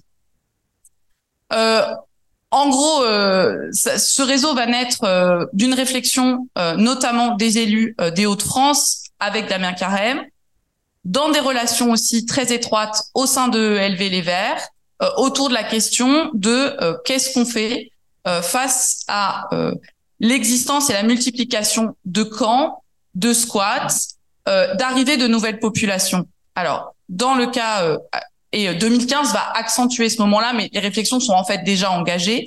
Euh, et notamment, ce que 2015 va provoquer, euh, c'est que cette question-là va se poser euh, ailleurs, et Rafik l'a évoqué, mais la politique de dispersion va se renforcer. En fait, l'ouverture des CAO va faire que certaines municipalités vont découvrir, euh, enfin, vont avoir des gens qui vont arriver chez, eux et qui n'avaient pas avant, et des structures, etc. Euh, y a les relations interpersonnelles au sein de ELV sont extrêmement importantes, sont une pierre angulaire de la manière dont les réseaux vont au départ adhérer. C'est-à-dire que même quand on s'intéresse à des villes, je pense à la ville de Nantes qui va être dans les premières à adhérer euh, sur le mandat précédent de Johanna Roland, en fait, quand on creuse, on se rend compte que celle qui va suivre ça, c'est la conseillère municipale verte et qu'il va y avoir un, accord de la maire euh, de Nantes pour adhérer formellement au conseil municipal, mais le suivi se fait euh, comme ça. Et on retrouve ça dans plusieurs villes de taille assez importante. Et donc c'est un réseau principalement en couleur rose et verte. Il y la question de est-ce que le politique compte? Je pense que le politique compte quand même, et notamment parce qu'il y a des enjeux de démarcation aussi partisane au sein du champ politique et que ben, quand vous êtes un, maire euh, vert euh, d'une grande ville, notamment euh, en France depuis 2020. elles ont quasiment toutes adhéré à ce réseau. Donc, on voit bien qu'il y a des logiques de structuration du champ sur lesquelles je vais pas revenir ici. Et l'autre chose importante, c'est que le réseau, et ça, il faudra aller lire le papier, mais le, le, réseau va essayer notamment de dépasser en fait cette vision quand même partisane qu'il a, et notamment qu'il a au, départ auprès de l'État. et ce qui est pas complètement fait, parce que là, je re-regardais on est quand même à 75% de communes qui ont euh, une majorité. Alors, il y a des communes, c'est compliqué, parce que les petites communes, pour aller qualifier, c'est compliqué, donc il faut aller faire euh, les journaux régionaux. Euh. Bon, vous avez pas forcément... Mais disons proche des verts, on pourrait dire divers gauche. Gauche plurielle, en fait, ça marche bien, qui a un vieux terme, mais ça marche assez bien. Et des, communes sans étiquette. Et quand on a des communes qui sont étiquetées les républicains, en fait, c'est souvent des adhésions qui ont été faites sur les mandats précédents et où c'est des conseillers municipaux d'opposition en fait qui continuent à suivre les réseaux. Donc voilà, donc on est quand même sur un réseau qui, mais bon, qui travaille là-dessus. Euh, voilà. Alors pourquoi euh, les villes euh, vont adhérer à, à ce réseau? Pourquoi est-ce qu'elles vont y aller? En sachant que ce sur quoi a terminé Louise, les villes sont assez conscientes, enfin s'interrogent en fait assez souvent sur pourquoi est-ce qu'on va aller dans ces réseaux? Qu'est-ce que ça nous apporte? C'est-à-dire que c'est une question à la fois que nous, en tant que chercheurs, on a, euh, moi que j'ai depuis longtemps, c'était dans mes travaux de thèse, donc un, peu l'impression de travailler sur un non-objet par moment. Mais en fait, les acteurs eux-mêmes, ils l'ont, cette question. Et, ça, ça dit quelque chose de l'évanescence, en fait, de politique. Alors, euh, Louise, elle les qualifie d'interstitielles dans sa thèse, mais c'est un peu ça, c'est-à-dire de, politiques sur lesquelles elles n'ont pas complètement, euh, elles n'ont pas de capacité euh, légale, propre, dure, définie, etc.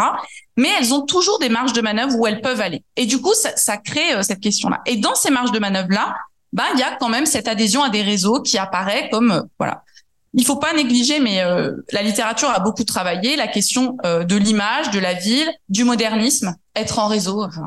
Pour euh, voilà, il faut qu'on soit en réseau, hein, faut qu'on soit partenaire, machin. donc voilà, et ça à l'université, mais c'est pas à toi, pareil. Hein, ils sont quasiment, faut qu'ils soient aussi interdisciplinaires. Donc ils vont faire ça.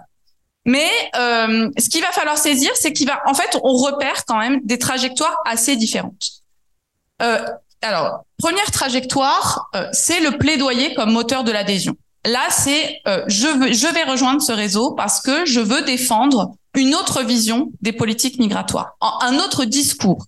Je rentrerai pas dans les pratiques concrètes réelles qui peuvent se passer dans les municipalités, mais c'est notamment le cas de grandes villes et ou de métropoles qui ont un personnel administratif dédié sur ces questions et ça c'est important euh, ils ont, euh, enfin, je pense à certaines grosses communes françaises maintenant qui ont deux, trois personnes qui travaillent là-dessus. Alors c'est rien à l'échelle d'une, enfin, ce sont des petits services, c'est des petits budgets, mais il y a quand même du personnel administratif qui peuvent avoir un élu, une adjointe, un adjoint euh, dédié à ces questions et qui vont faire du plaidoyer une manière, en fait, de revendiquer face à l'État alors, à la fois un peu des nouvelles compétences, mais surtout rappeler à l'État qu'il est compétent. C'est-à-dire que finalement, le plaidoyer, c'est de rappeler toujours à l'État que l'hébergement, c'est de son ressort, qu'ils veulent bien mettre à disposition des bâtiments, qu'ils veulent bien, etc., mais que héberger de manière inconditionnelle, c'est l'hébergement, la mise à l'abri, c'est une compétence de l'État. Donc, on est dans, dans cette dans cette discussion-là.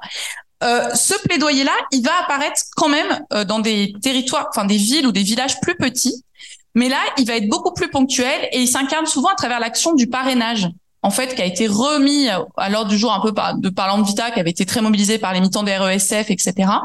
Euh, mais qui est le, moment un peu où la municipalité peut politiquement prendre, euh, enfin, avoir un discours public, mais qu'elle ne va avoir que très peu de fois, puisque ben, souvent c'est un, une conseillère municipale d'une toute petite équipe et qui, voilà, pas les capacités. Euh, deuxième type de ville, euh, c'est des villes qui sont en fait euh, à la recherche donc de formation et de solutions. Alors c'est un lieu ressource pour des municipalités qui sont arrivées, qui ont été confrontées à ça et qui en ont qui ont, vont répondre en fait au bricolage institutionnel dans lequel elles sont. donc elles vont et nous évoquer en entretien des informations triées euh, elles ont enfin accès à une base de données. Euh, elles savent où elles peuvent aller. Euh, L'Envita met en place, enfin, travailler pour mettre des guides, ressources. Comment je fais si je veux faire un, un bail d'occupation précaire, etc. Et qui va donc euh, être un lieu pour des villes plutôt moyennes, euh, en se disant on n'a pas tout à reconstruire avec notre salarié souvent.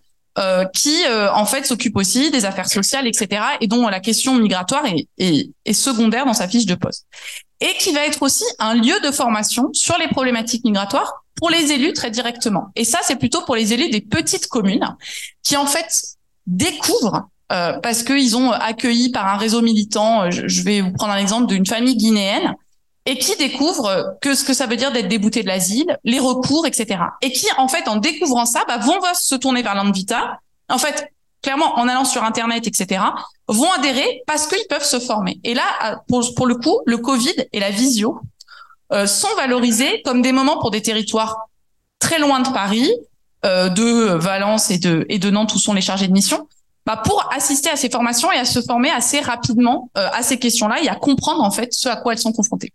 Et puis dernière chose, euh, c'est adhérer pour valoriser son territoire. Euh, alors à la fois pour réaffirmer une identité communale, mais là j'y reviendrai pas parce qu'on est sur des choses un peu classiques, voilà, Rafik a cité le Chambon, etc. On est une ville accueillante, on a toujours été une ville accueillante, donc on va aller euh, là, etc.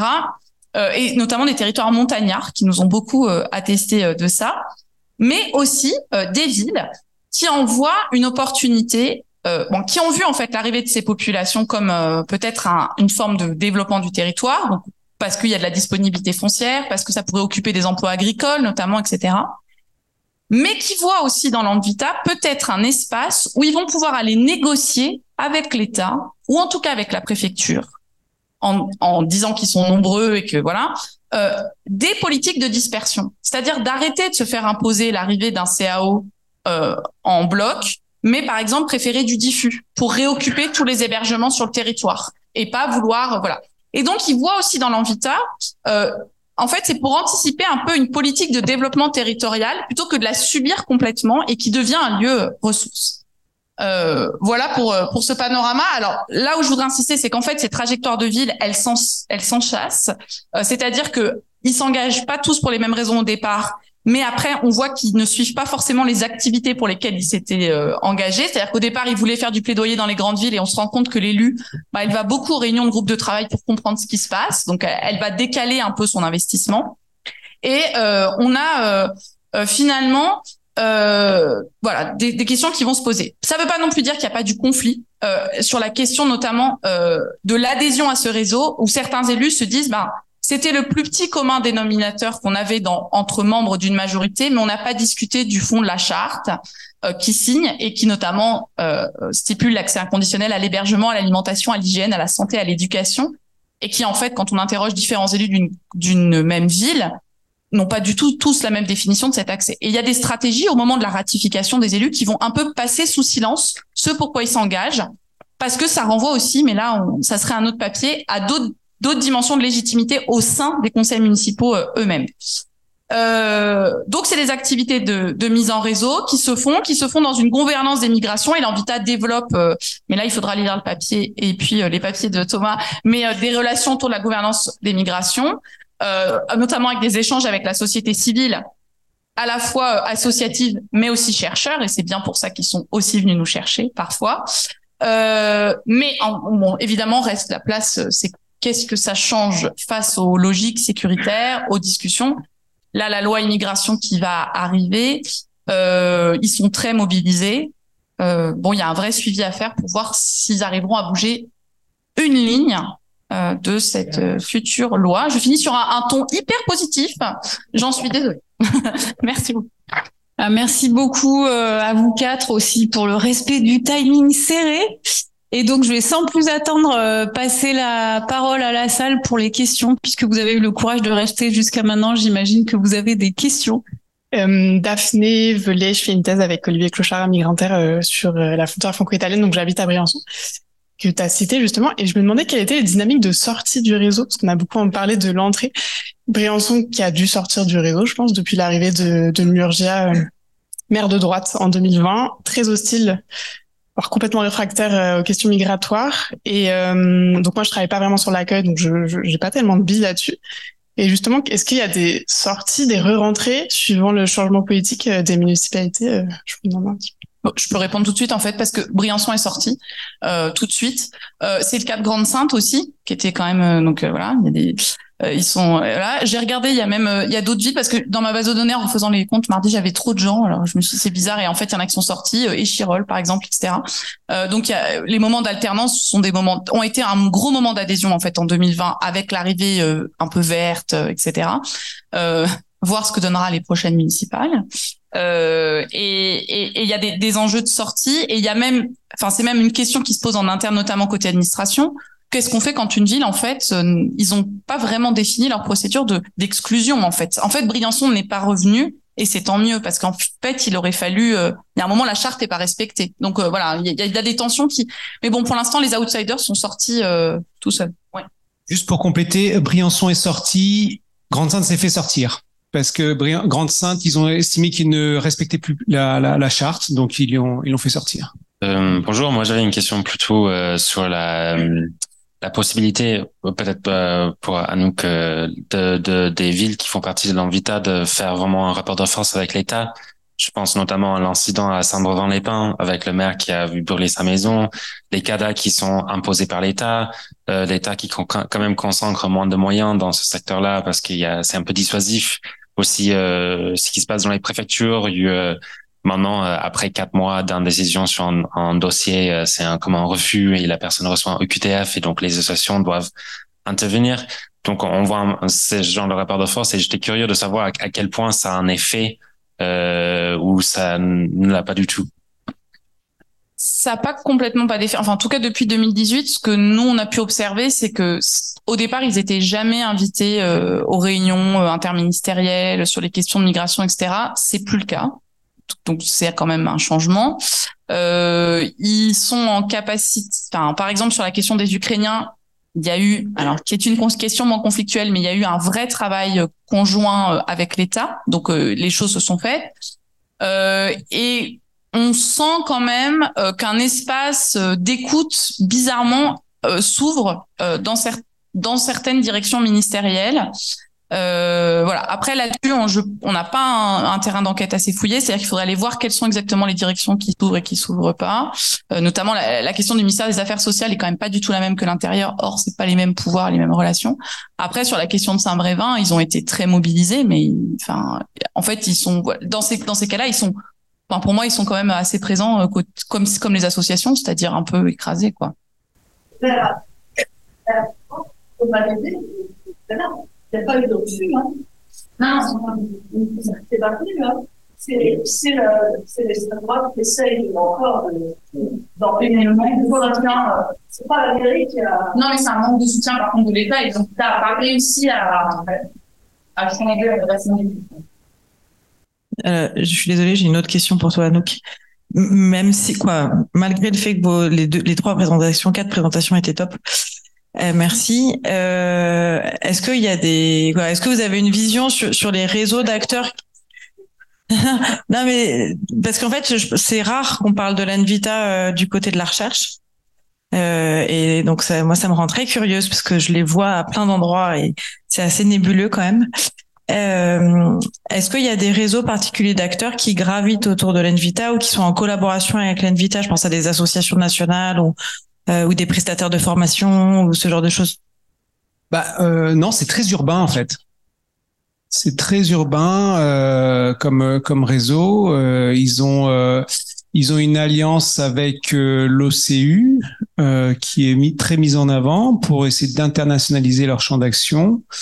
Euh, et ensuite, effectivement, depuis quelques temps, euh, le dialogue s'est ouvert avec euh, des directions. Euh, en fait, le dialogue s'est ouvert avec l'État depuis l'arrivée des Afghans, où euh, donc Alain Régnier, pour ne pas le nommer, a envoyé un email à, à l'Invita pour leur demander voilà, est-ce que quelles seraient les villes qui seraient prêtes à accueillir des Afghans? Et ce dialogue, ça a été confirmé avec l'arrivée des Ukrainiens. Donc il y a une espèce de d'institutionnalisation des rapports avec l'État, mais ça reste encore extrêmement faible. Et sinon, euh, au niveau des prestataires, non, moi j'ai pas de, de bip plus que ça. Ça reste des, des choses qui se règlent au niveau local, entre villes et, euh, et acteurs euh, au niveau local, mais pas au niveau du réseau. Euh, moi, j'avais euh, un peu, une, euh, je suis Mélodie Beaujeu. j'avais une petite question j'avais une petite question euh, euh, et puis peut-être euh, peut-être euh, une enfin quelque chose qui pourrait vous intéresser pour vos, vos recherches par rapport à ce que ce que tu disais à l'instant. Euh, en fait, l'Anvita a participé, a eu comme comme financeur parmi d'autres financeurs une fondation Porticus et et il se trouve que par des Infox Migration qui est aussi financée par Porticus, j'ai assisté aux réunions et euh, il y avait, il y a, il y a une évaluation du programme Porticus qui a financé une dizaine, euh, 10-12 associations à travers un, prog un programme qui s'appelait Vox. Et, et l'évaluation a été faite par euh, un, un, bureau d'études euh, phare, qui dans lequel il y a beaucoup de, de chercheurs d'ailleurs. Et ils ont fait une carte, une carte euh, assez intéressante, je trouve, où ils ont montré l'évolution entre le début et la fin du programme de l'Anvita dans l'environnement justement euh, associatif euh, en mettant des points avec différentes associations et ils ont montré qu'en très peu de temps, eux, ça les intéressait parce qu'ils voulaient voir aussi à travers leur programme Vox là comment les associations avaient travaillé ensemble et avec d'autres. Et, euh, et, on voit vraiment euh, que tout a convergé vers l'Anvita. C'est-à-dire que il y a, y a, les associations qui ont tissé des liens entre elles. Il y avait aussi des grosses associations JRS, les, les jésuites, etc. Et, euh, et, et, en fait, voilà, on voit vraiment les liens alors entre les associations, mais il y a une espèce d'engouement euh, autour de l'Anvita, que moi aussi de l'extérieur, j'ai l'impression en peu de temps, ils ont vraiment euh, enfin un, un effet d'attraction comme ça euh, sur le secteur associatif. Donc tu le disais un petit peu, Anouk, ça c'est lié sans doute à des choix internes de structuration et, et, et peut-être un peu à, un côté effet de mode de la ville des, des, réseaux de ville, je sais pas. Enfin, ce serait, j'aimerais bien peut-être vous entendre si vous avez une idée là-dessus. En tout cas, ce, ce travail-là, on pourrait peut-être le partager et tout parce que je pense que c'est intéressant. Bah, bah, oui, oui, carrément. Mais mais je pense qu'il y a, oui, il y a, des effets de structuration d'un champ où, euh, bah, ou enfin un peu comme Eurocities à un certain moment dans l'Union européenne où euh, ne pas être membre d'Eurocities, c'est quand vous étiez une deuxième ville, c'était un peu, vous étiez un peu à la ramasse, quoi. Donc euh, voilà, il y a, des enjeux. Après, il faut se rappeler que c'est 80 communes sur 36 000 communes françaises. On va, je veux dire, on est sur des effets de mode euh, quand même très restreints. Alors, ça représente plus de millions d'habitants, évidemment, mais quand même, et, et ces enjeux, enfin, c'est une structuration. Euh, enfin, je pense que le, le, personnel administratif compte beaucoup parce que elles, sont, en, je dis elles parce que c'est principalement des femmes, mais elles sont en capacité euh, de convaincre et elles ont fait un travail énorme de démarchage et un truc assez symptomatique, elles sont ni l'une ni l'autre à Paris. Il y en a une qui est installée à Nantes et l'autre qui est installée euh, à Cré. Et ça dit quelque chose de la volonté enfin c'est pas idiot je pense hein, de, pouvoir euh, rayonner euh, dans le territoire quoi. Mais du coup ça joue dans la structure. J'ai effectivement maintenant que tu me m'en parles par exemple Paris d'exil était à la réunion enfin à l'AG de, l'Anvita et il y avait d'autres structures associatives que je connaissais pas ouais. Et je me suis pas intéressé comme alors, est-ce qu'il y a d'autres questions ou remarques euh, aussi sur les trajectoires, euh, les travailleurs sociaux? Moi, personnellement, je trouve que c'est une catégorie d'acteurs euh, sur laquelle on entend très peu de choses, alors qu'ils sont absolument centraux dans tout ce dont on parle. Et je pense que c'est vraiment un groupe social sur lequel il faut, voilà, un groupe professionnel sur lequel il faut davantage travailler pour comprendre toutes ces toutes ces dynamiques. Alors, s'il n'y a pas d'autres questions, moi je vais vais pas me lancer dans une conclusion parce que je suis pas suicidaire, mais euh... non, je voulais simplement dire que moi j'ai trouvé la logique euh, du colloque euh, vraiment intéressante, la logique diachronique, parce que finalement on fait assez peu ça dans la recherche en sciences sociales. on est soit dans une perspective historique, soit dans une perspective très contemporaine, et je trouve que là vraiment c'était très utile euh, à la fois pour identifier des grandes euh, dynamiques euh, des processus transversaux euh, et puis aussi pour relativiser euh, certaines années ou moments qu'on a tendance à rigidifier un peu. Parce que moi je trouve qu'on est en train de construire 2015 comme une année charnière avant laquelle rien ne s'est passé à partir de laquelle tout commence or c'est faux et euh, je pense que voilà, dans ce type de d'approche, euh, voilà, un peu diachronique, ça permet aussi de bah, de travailler sur la dimension temporelle des processus et de pas euh, voilà construire des choses parce que certes, l'Anvita a été créé en 2018, mais il y avait bien des communes qui se mobilisaient avant. Et donc, je pense qu'il y a vraiment une question sur les comment on voilà comment on considère le temps et, les, et, les, bornes temporelles dans tout ce dont, dans tout, tout ce qu'on étudie. Voilà. Donc je, ben comme j'ai pas fait tous mes remerciements, je l'ai fait avant de repasser la parole à, à Hélène. Euh, donc euh, moi je voulais bien sûr remercier Hélène et puis euh, toute l'équipe du série qui s'est occupée de toute l'organisation pratique, logistique et le musée qui nous a accueillis hier aussi. Voilà, ça permettait vraiment de faire ce colloque dans des super conditions. Euh, voilà, et puis évidemment toutes les communications euh, très intéressantes euh, et les débats euh, tout autant. Voilà, merci. Moi, j'ai pas de conclusion, sinon de vous remercier d'être resté voilà cet après-midi et pour ces pour ces échanges et et c'est tout. Voilà. Bah, donc bon bon week-end et, et à bientôt, on l'espère.